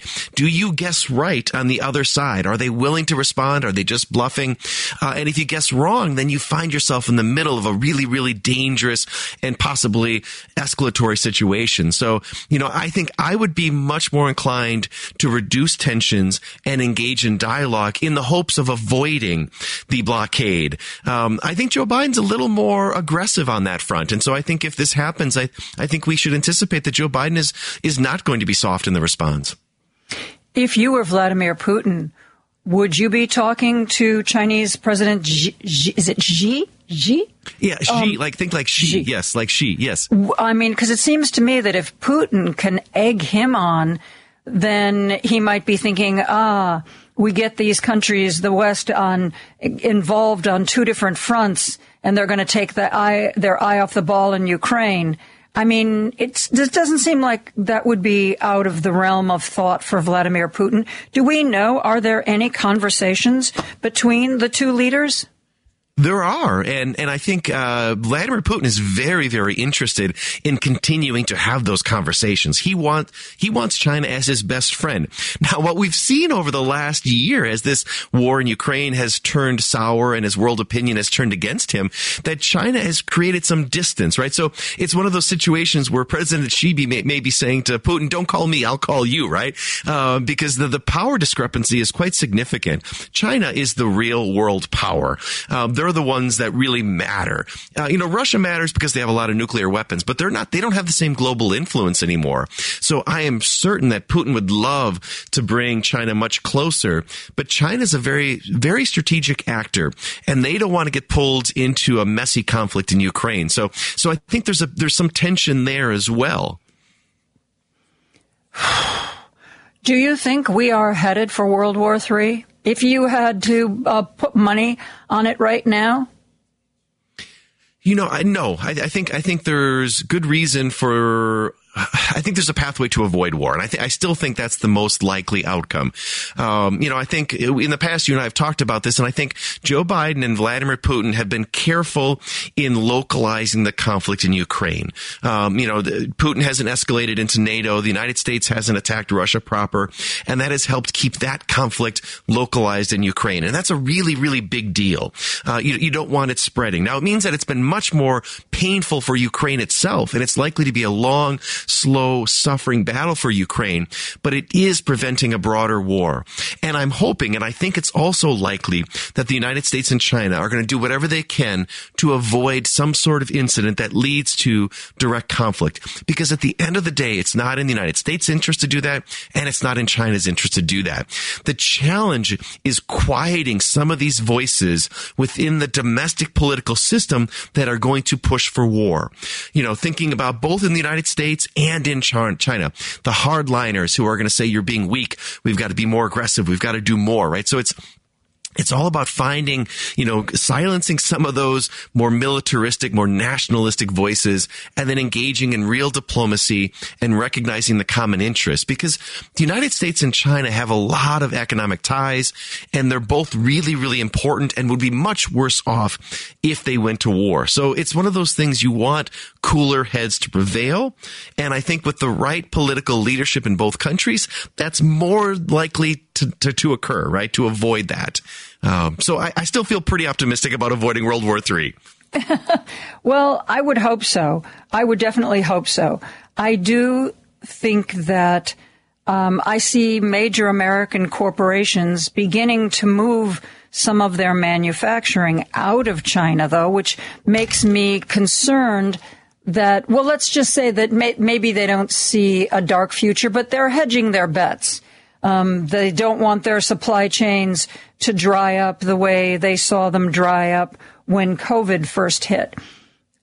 If we don't have those economic ties with Russia and China, what power do we have to contain their expansion, their desires to expand?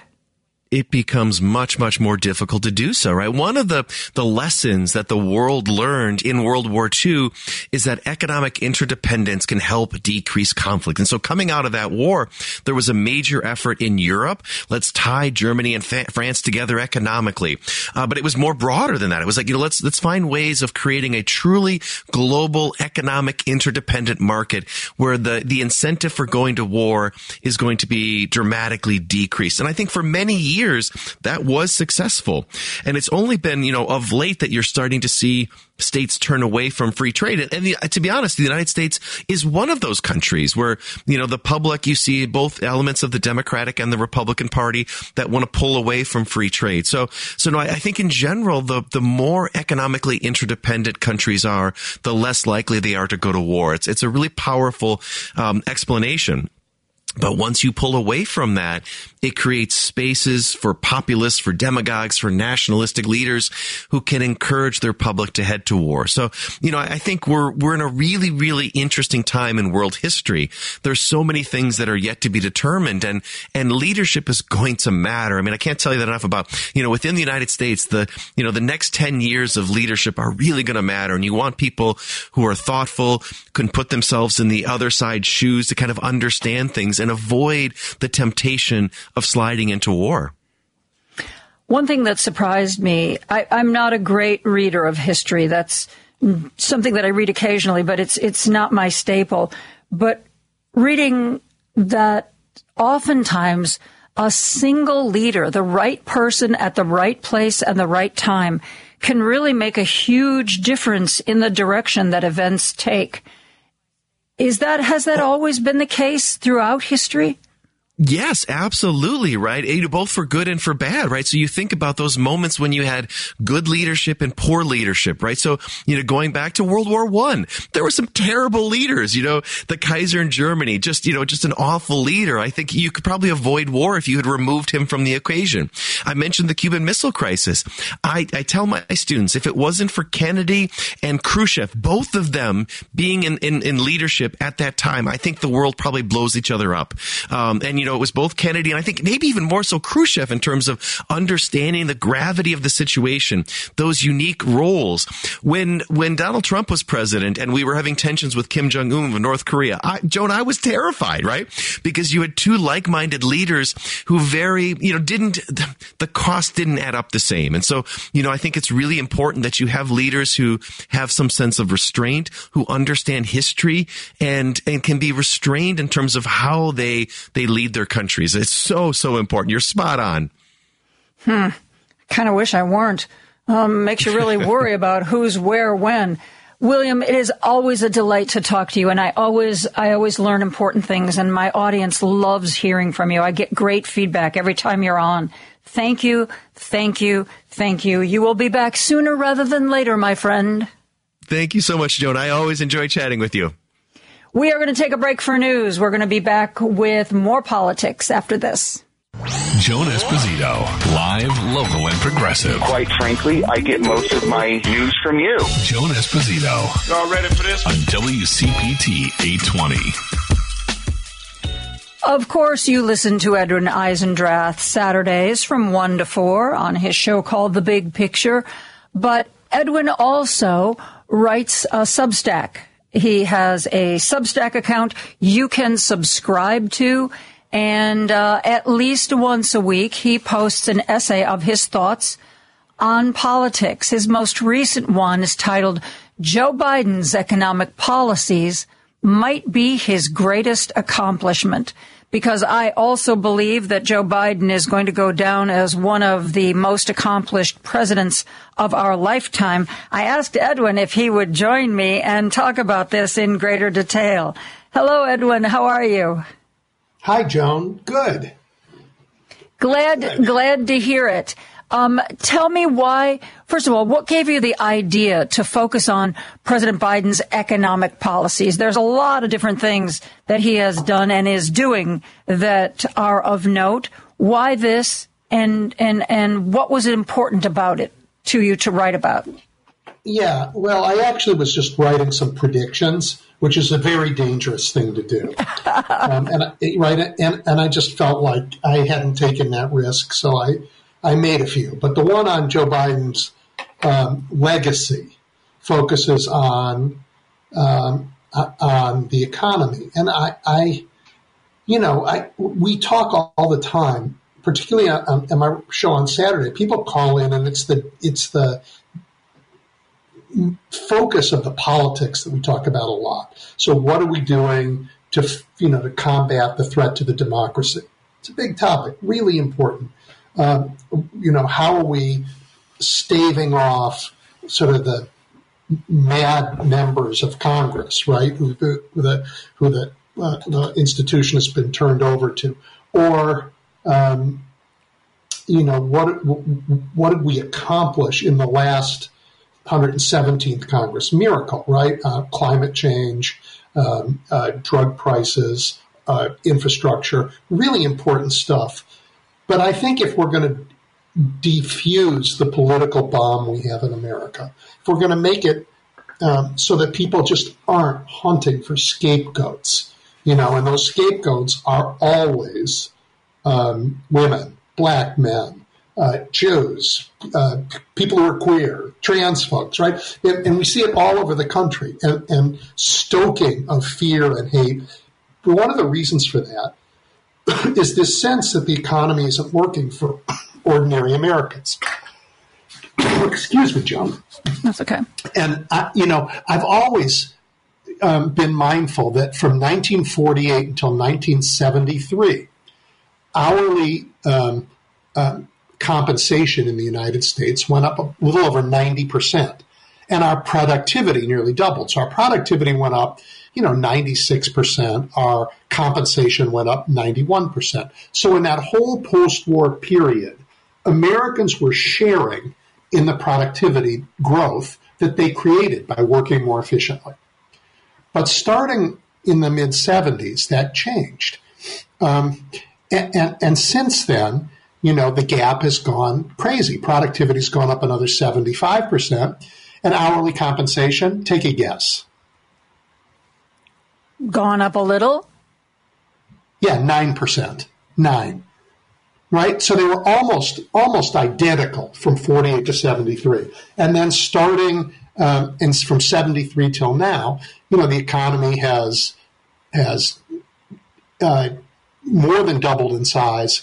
But we have not, workers, normal Americans have not shared in that growth. And hence you have this enormous gap that is causing such frustration and people to feel like it's a swamp and we can't get anything done. And in fairness, some of the money that was siphoned off at the top is now polluting our politics and dark money and everything else. And this Joe Biden feels in his bones. Uh, and he has made, for the first time, a dent. Right? His focus mm-hmm. on unions has made a difference. Most importantly, he has reinvigorated antitrust.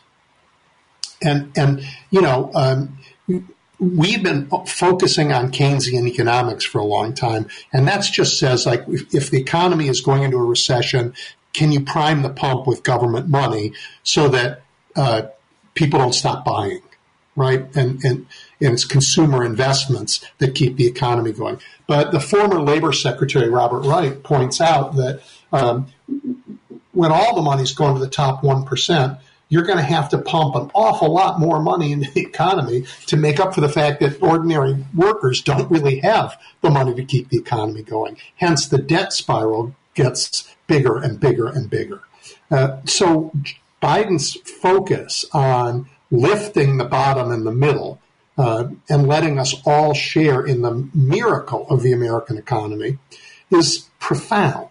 And if he's successful, I think it diffuses the rage that we see in our politics.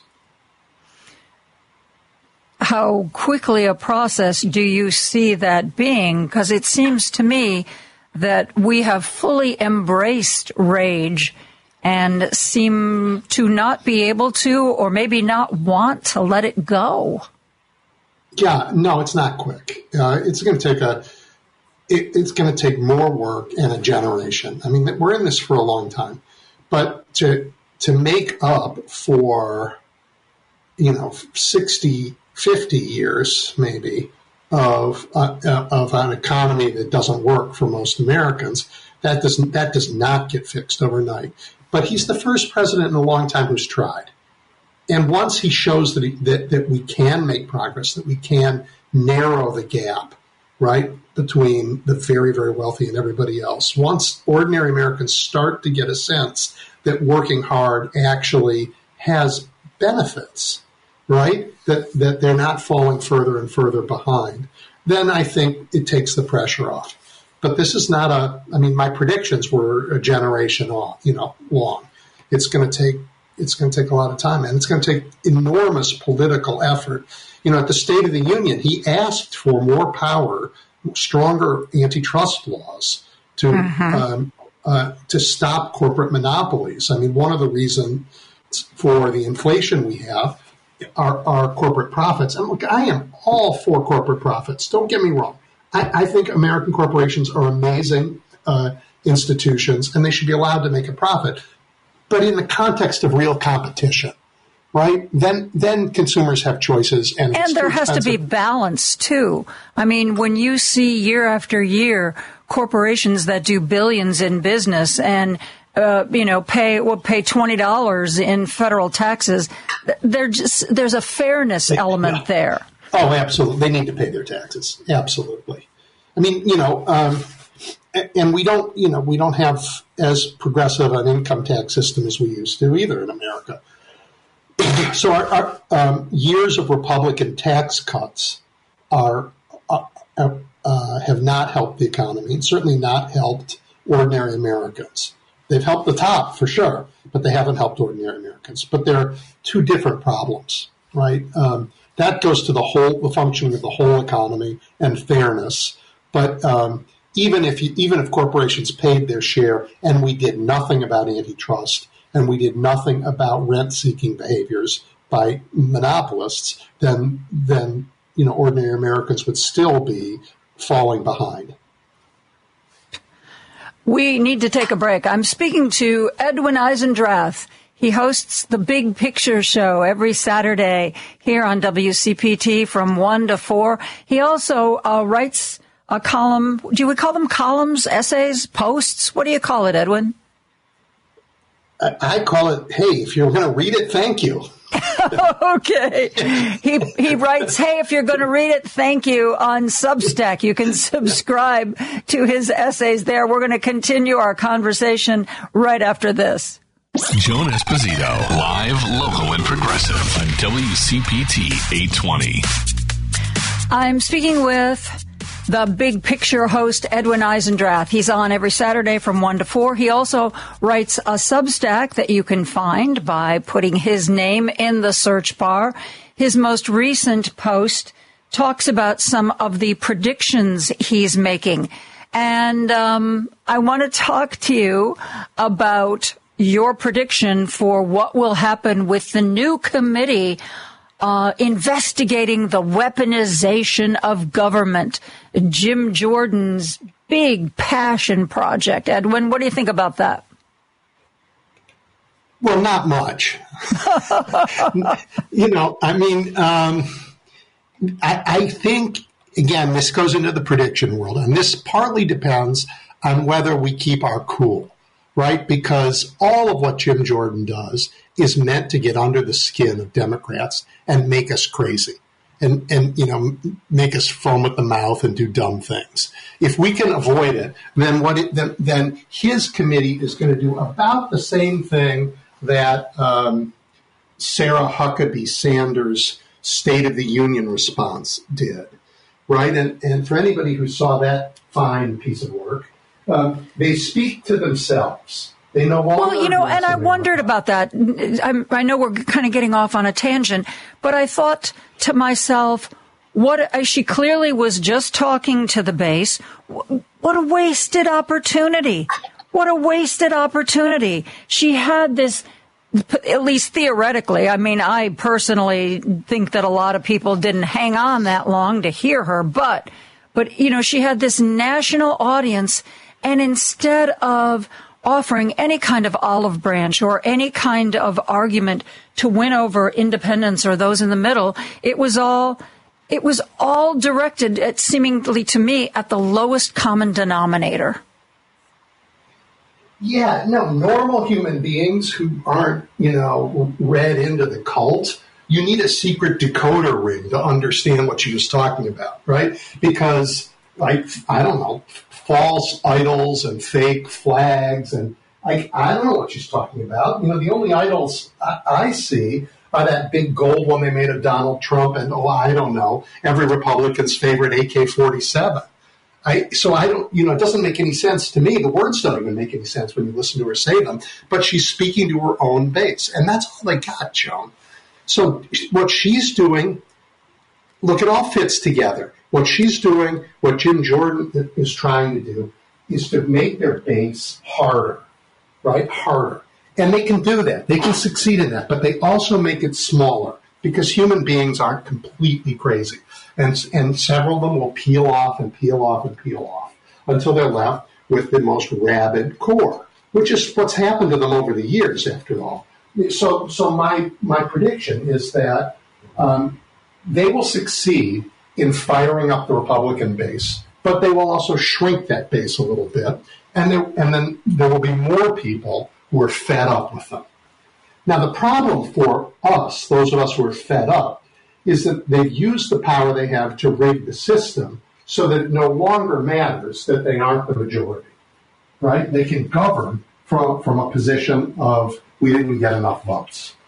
But um, I think their numbers, you know, um, I mean, it's hard to believe, you know, but we control the Senate, and the Senate is not based on popular votes, right? I mean, Republican senators mm-hmm. represent, they have as many senators as we do. Almost. No, that's, we got the tail wagging the dog there in the Senate. Yeah, but they got about forty percent of the votes, and we still, but we, but, but we, you know, we're doing, we're, we're going to be okay there. We're going to, we're going to keep pushing them into this hole that they are delighted to go down, this hole, this rabbit hole. Um, But I, I, I want to temper my optimism um, by telling people it's going to be a lot of work. We can't, we'll win this fight, but we have to keep at it every day, and we have to keep our eye on it.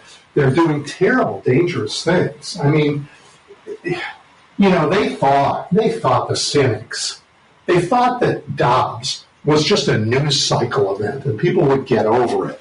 But the that's, truth is, it is killing people. That's so out of touch. I, I, I, I hear that. That's what it seems to be. That's what I'm observing.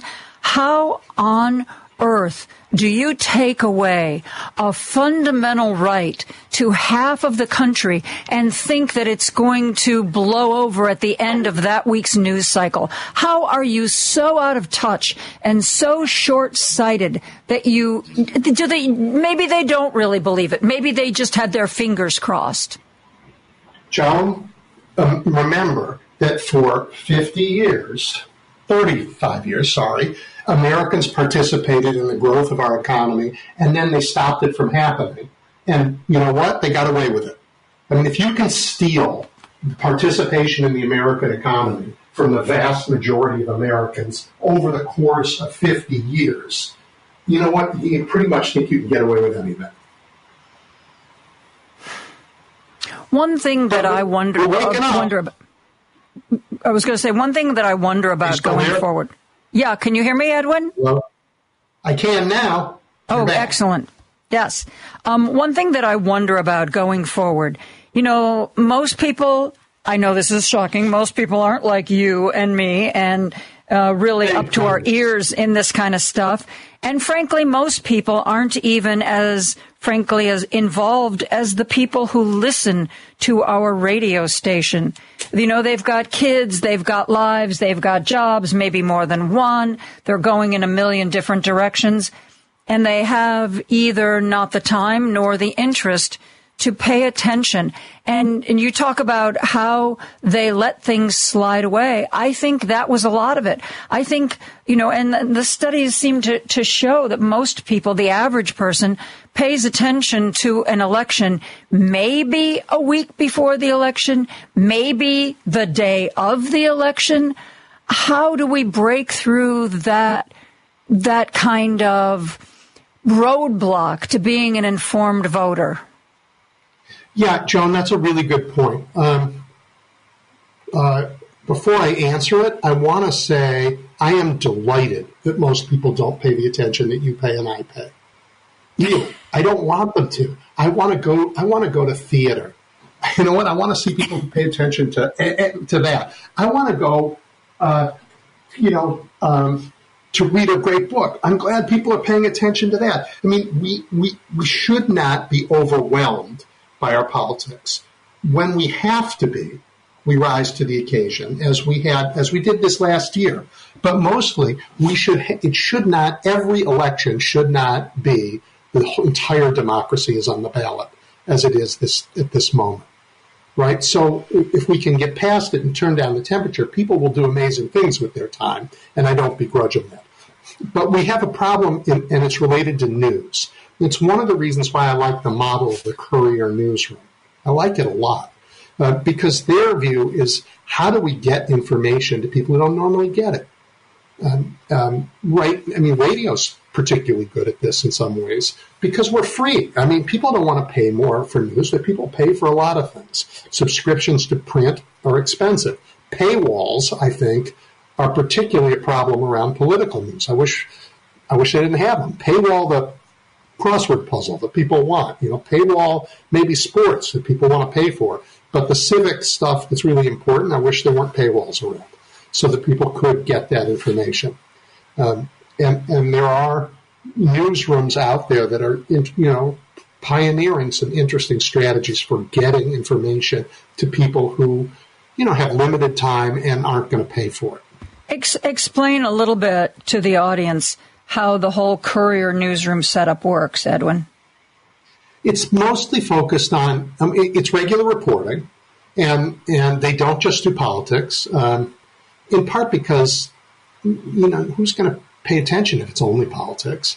Um, but then they spend a lot of time thinking about a social media strategy using Facebook and Instagram and whatever they uh, platforms they think people are on in order to get the stories that matter in front of people, right? Um, and it's made a difference. I've looked at research about their work, and it has really, truly, um, yeah, it has absolutely made a difference in terms of turnout and in terms of um, when you poll after, before and after people look at their stuff, it's made a difference.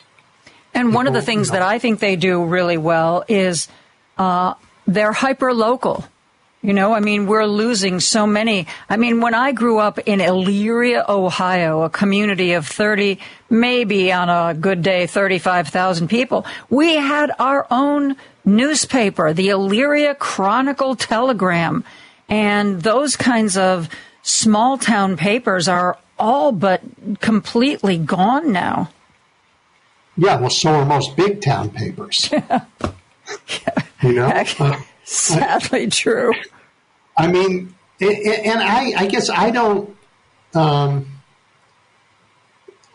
you know, I don't think I um, can defend print on its own. And I'm not sure I need to, but journalism sure does need uh, a, a new way to get to people. And there's very little that's as important as good journalism. Mm-hmm. Um, very little. I mean, Well, there's there's more I'd like to talk to you about, but we are we are out of time. One of the things, talking about more ways to reach people, more and more of the people that I enjoy reading are creating uh, Substacks. I have um, I subscribe to a fair number of, of people who communicate that way. So you, the listener, if you've never checked it out, um, you know, Google a few names of people you like to read. I bet you they have a Substack. And once you've chosen a few, they have an algorithm that says, well, you know, you like Edwin Eisendrath. Maybe you'd like this person as well. And it's um, it's an interesting way to be informed on your own time when you have a moment to read something. Edwin, thank you so much. Really appreciate you uh, joining you, us. And um, we'll keep track of all your predictions and see how well you do. Thank you. Okay. I'll listen to you on Saturday. We're going to take a break. We are going to be talking about the Texas judge that's threatening abortion pills right after this. Joan Esposito, live, local, and progressive on W C P T eight twenty. You may have seen in the news recently that there is a Texas judge that is going to rule on uh, mifepristone. That is the medicine that is used in the majority of abortions. We are long past the days where somebody has to go to a hospital and have a D and C or go to a doctor's office and have to have some kind of vacuum procedure to have an abortion. The majority of abortions, you take some pills and those pills bring on a period. There is a Texas judge that is going to be making a ruling, a very Trumpian judge who is going to be making a ruling that could potentially affect the distribution of abortion pills nationwide.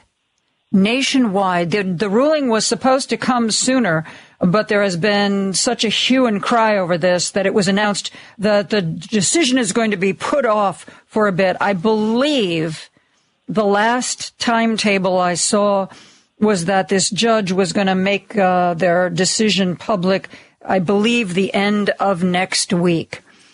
It could have devastating consequences.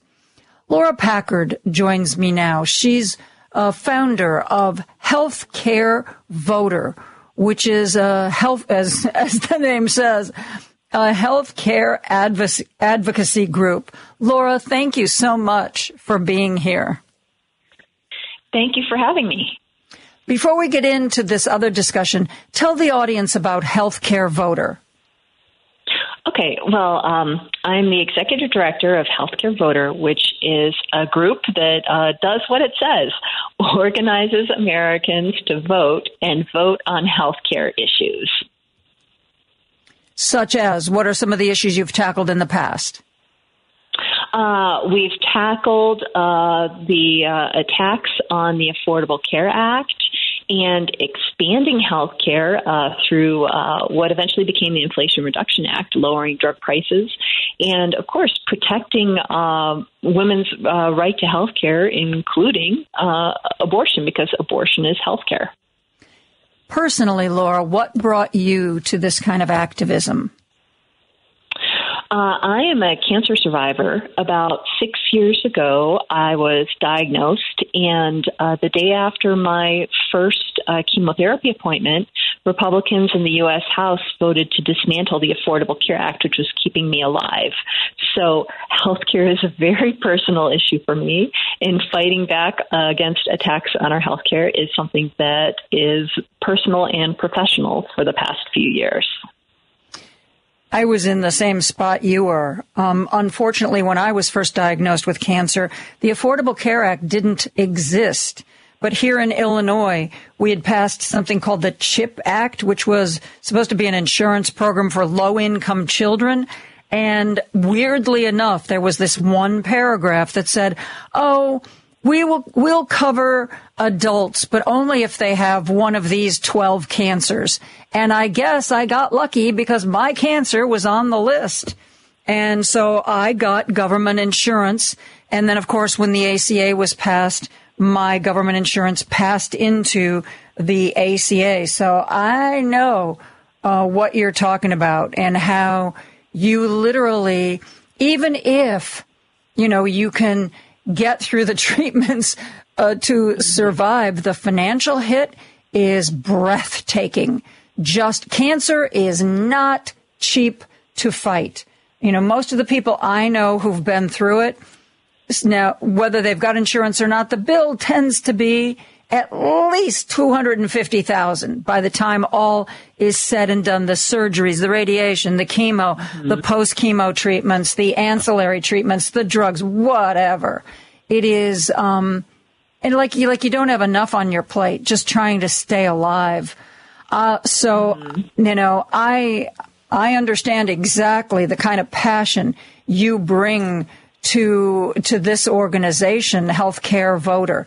So let's talk about what's going on in Texas. You know, talk to me about what you are looking at when you see what's going on there. Well, this is a radical right-wing judge, and unfortunately, his ruling could affect everyone, not just people in Texas.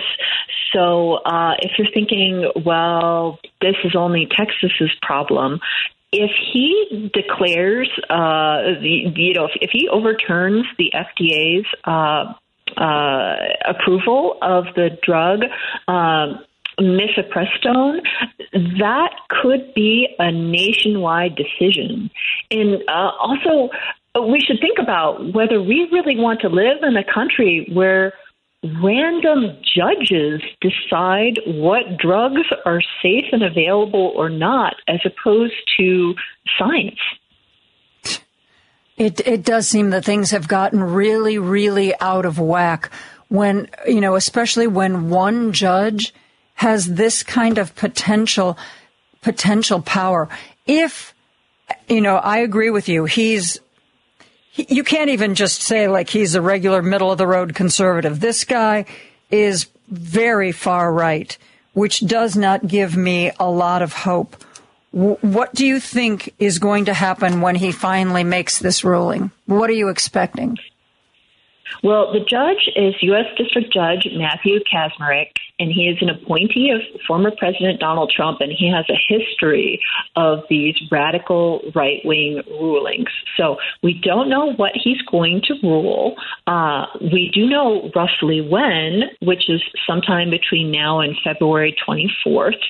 Uh, and, and we don't know what exactly that ruling is going to include, but he could grant an emergency injunction that would force the F D A to withdraw its approval of this drug and pull it off the market nationwide.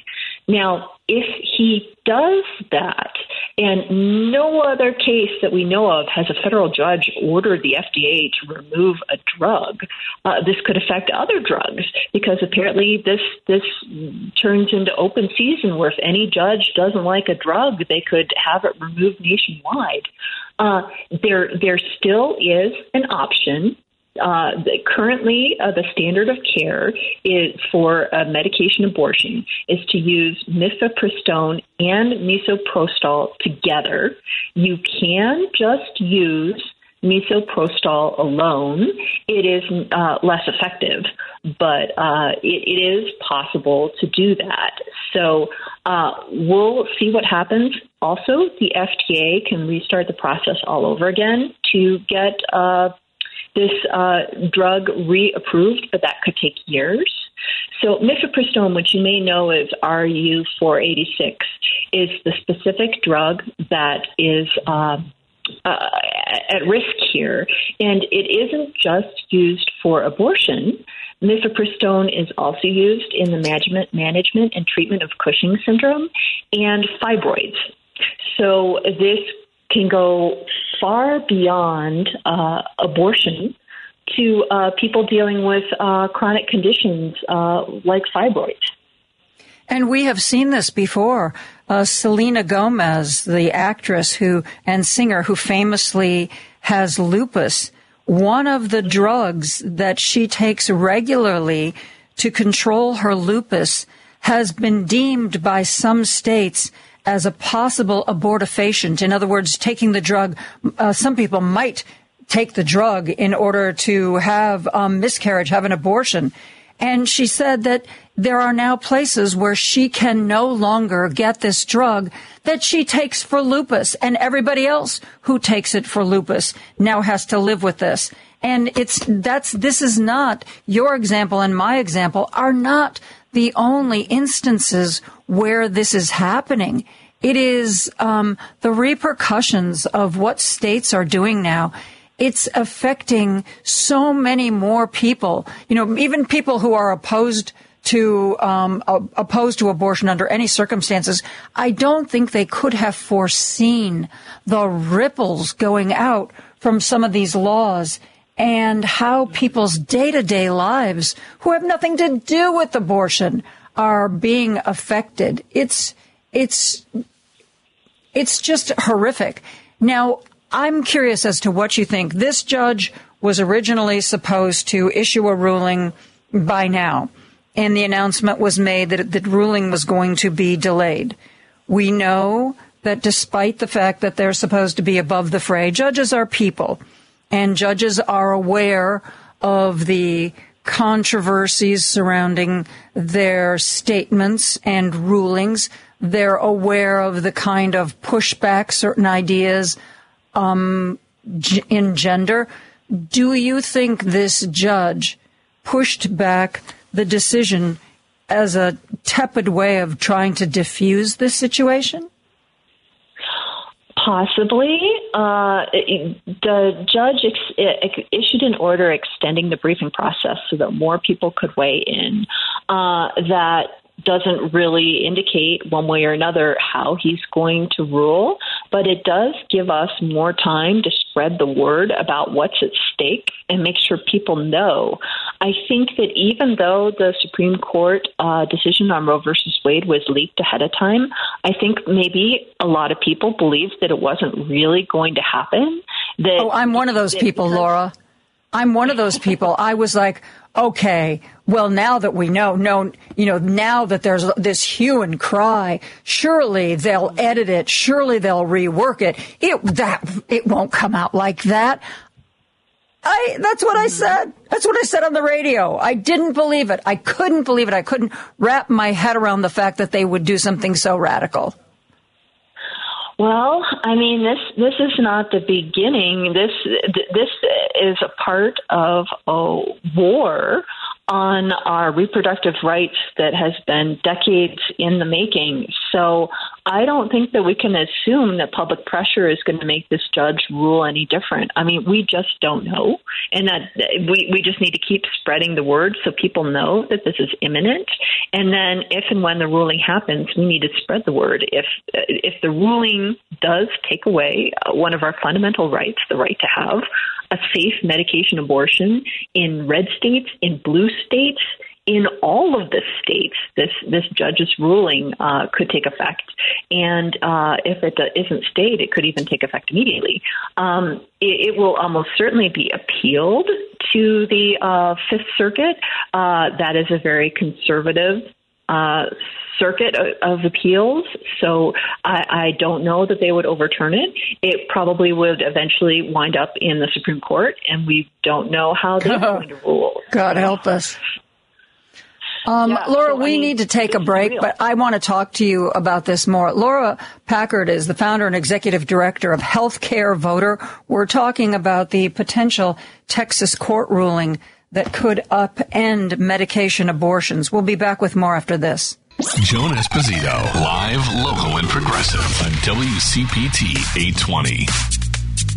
I am joined by Laura Packard, who is the executive director and founder of Health Care Voter, an activist group that pays attention to what is going on in the political and healthcare worlds. We're talking about an expected Texas court ruling, uh, ruling expected sometime in the next two weeks that could potentially bring an end nationally to the distribution of abortion medicine. The majority of abortions these days are conducted by taking medication. A period is brought about. It is not the kind of surgical procedure that it always was in the past. Laura, if this Trumpian, Trumpy judge rules the way we're afraid he's going to rule, you talked about uh, getting this ruling stayed. How long do you think, if this ruling goes into effect, clearly lawyers for the A C L U and other organizations are going to jump on this. How quickly could this order be stopped, do you think? Uh, well, uh, It's a question of whether the order, uh, his decision takes immediate effect or if it's stayed pending appeal. So that's that's just a whole bunch of words to say whether it takes, whether it happens immediately or whether it's on pause as the case, you know, goes to higher courts. And so I don't know how how this is going to play out.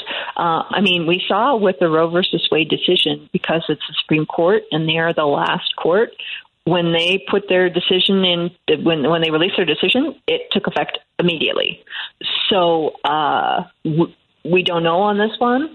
Um, if if it could take effect, if it took effect immediately, and it is nationwide, if it, it, he could release an, a nationwide opinion, then it would be immediate.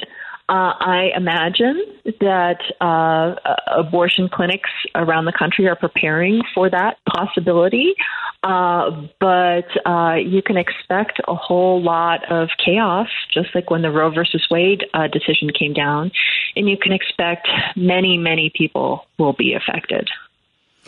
You know, when Roe v. Wade decision came down and we knew the states were going to go crazy, some people were suggesting that any woman of childbearing age should simply go to her doctor and get a prescription for these drugs just so like she has them in hand just in case.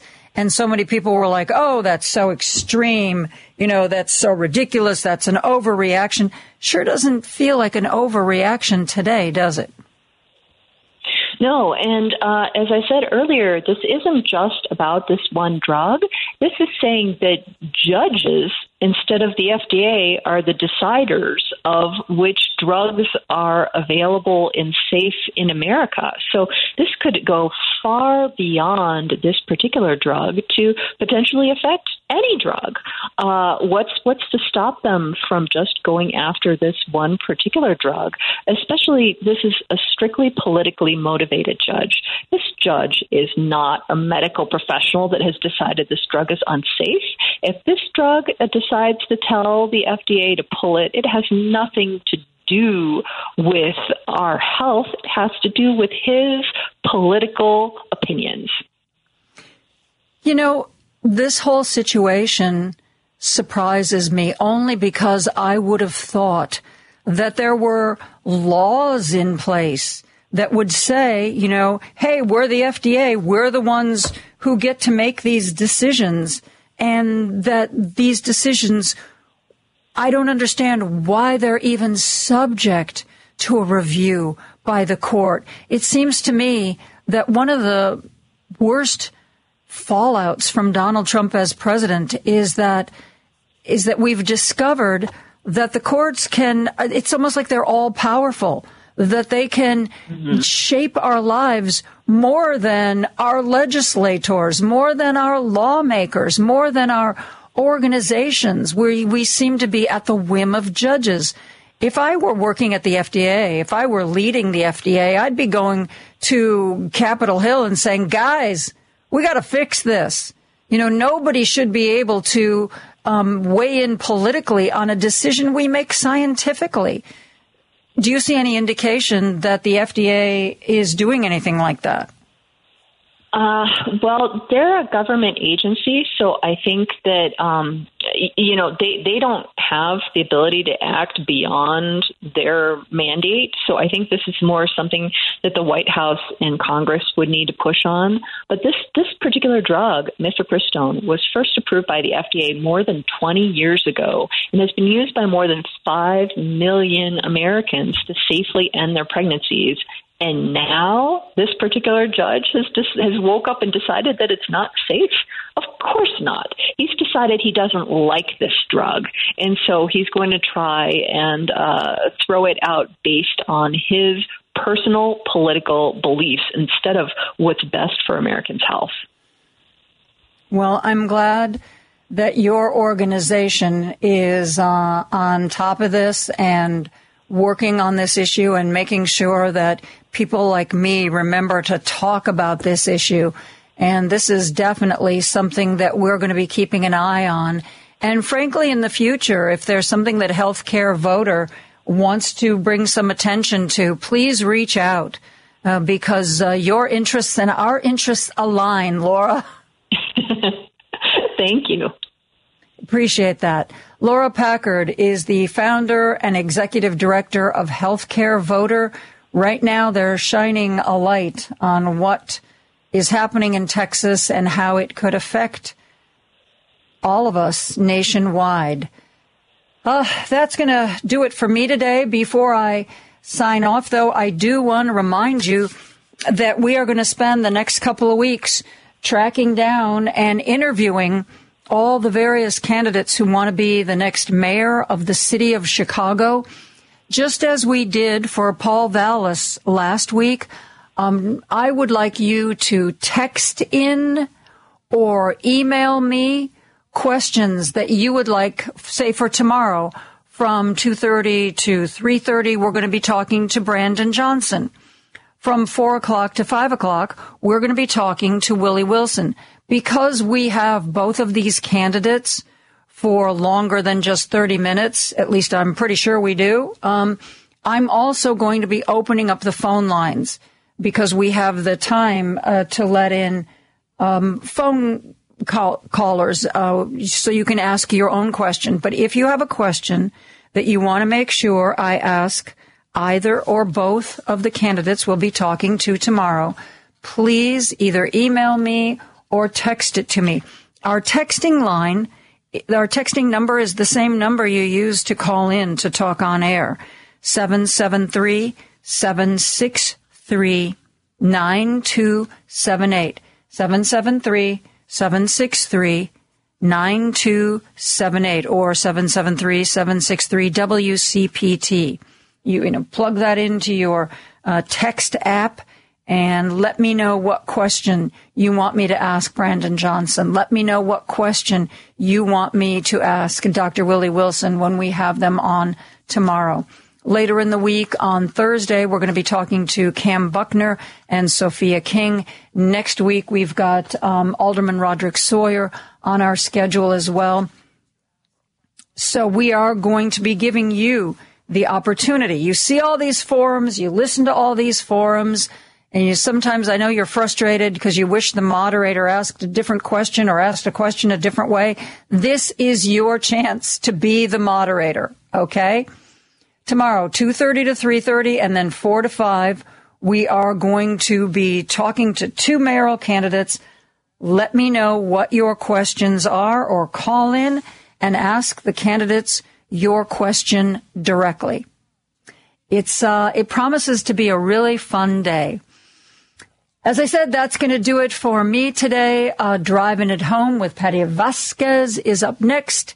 Santita Jackson is going to start our day tomorrow, Tuesday at six a.m. She's on from six to eight. I will be joining you at two o'clock tomorrow afternoon. And we are going to have fun talking politics. Politics, politics, politics. Just like you like it. Okay, well, until then, stay safe, my friends, and have a good evening. Good night.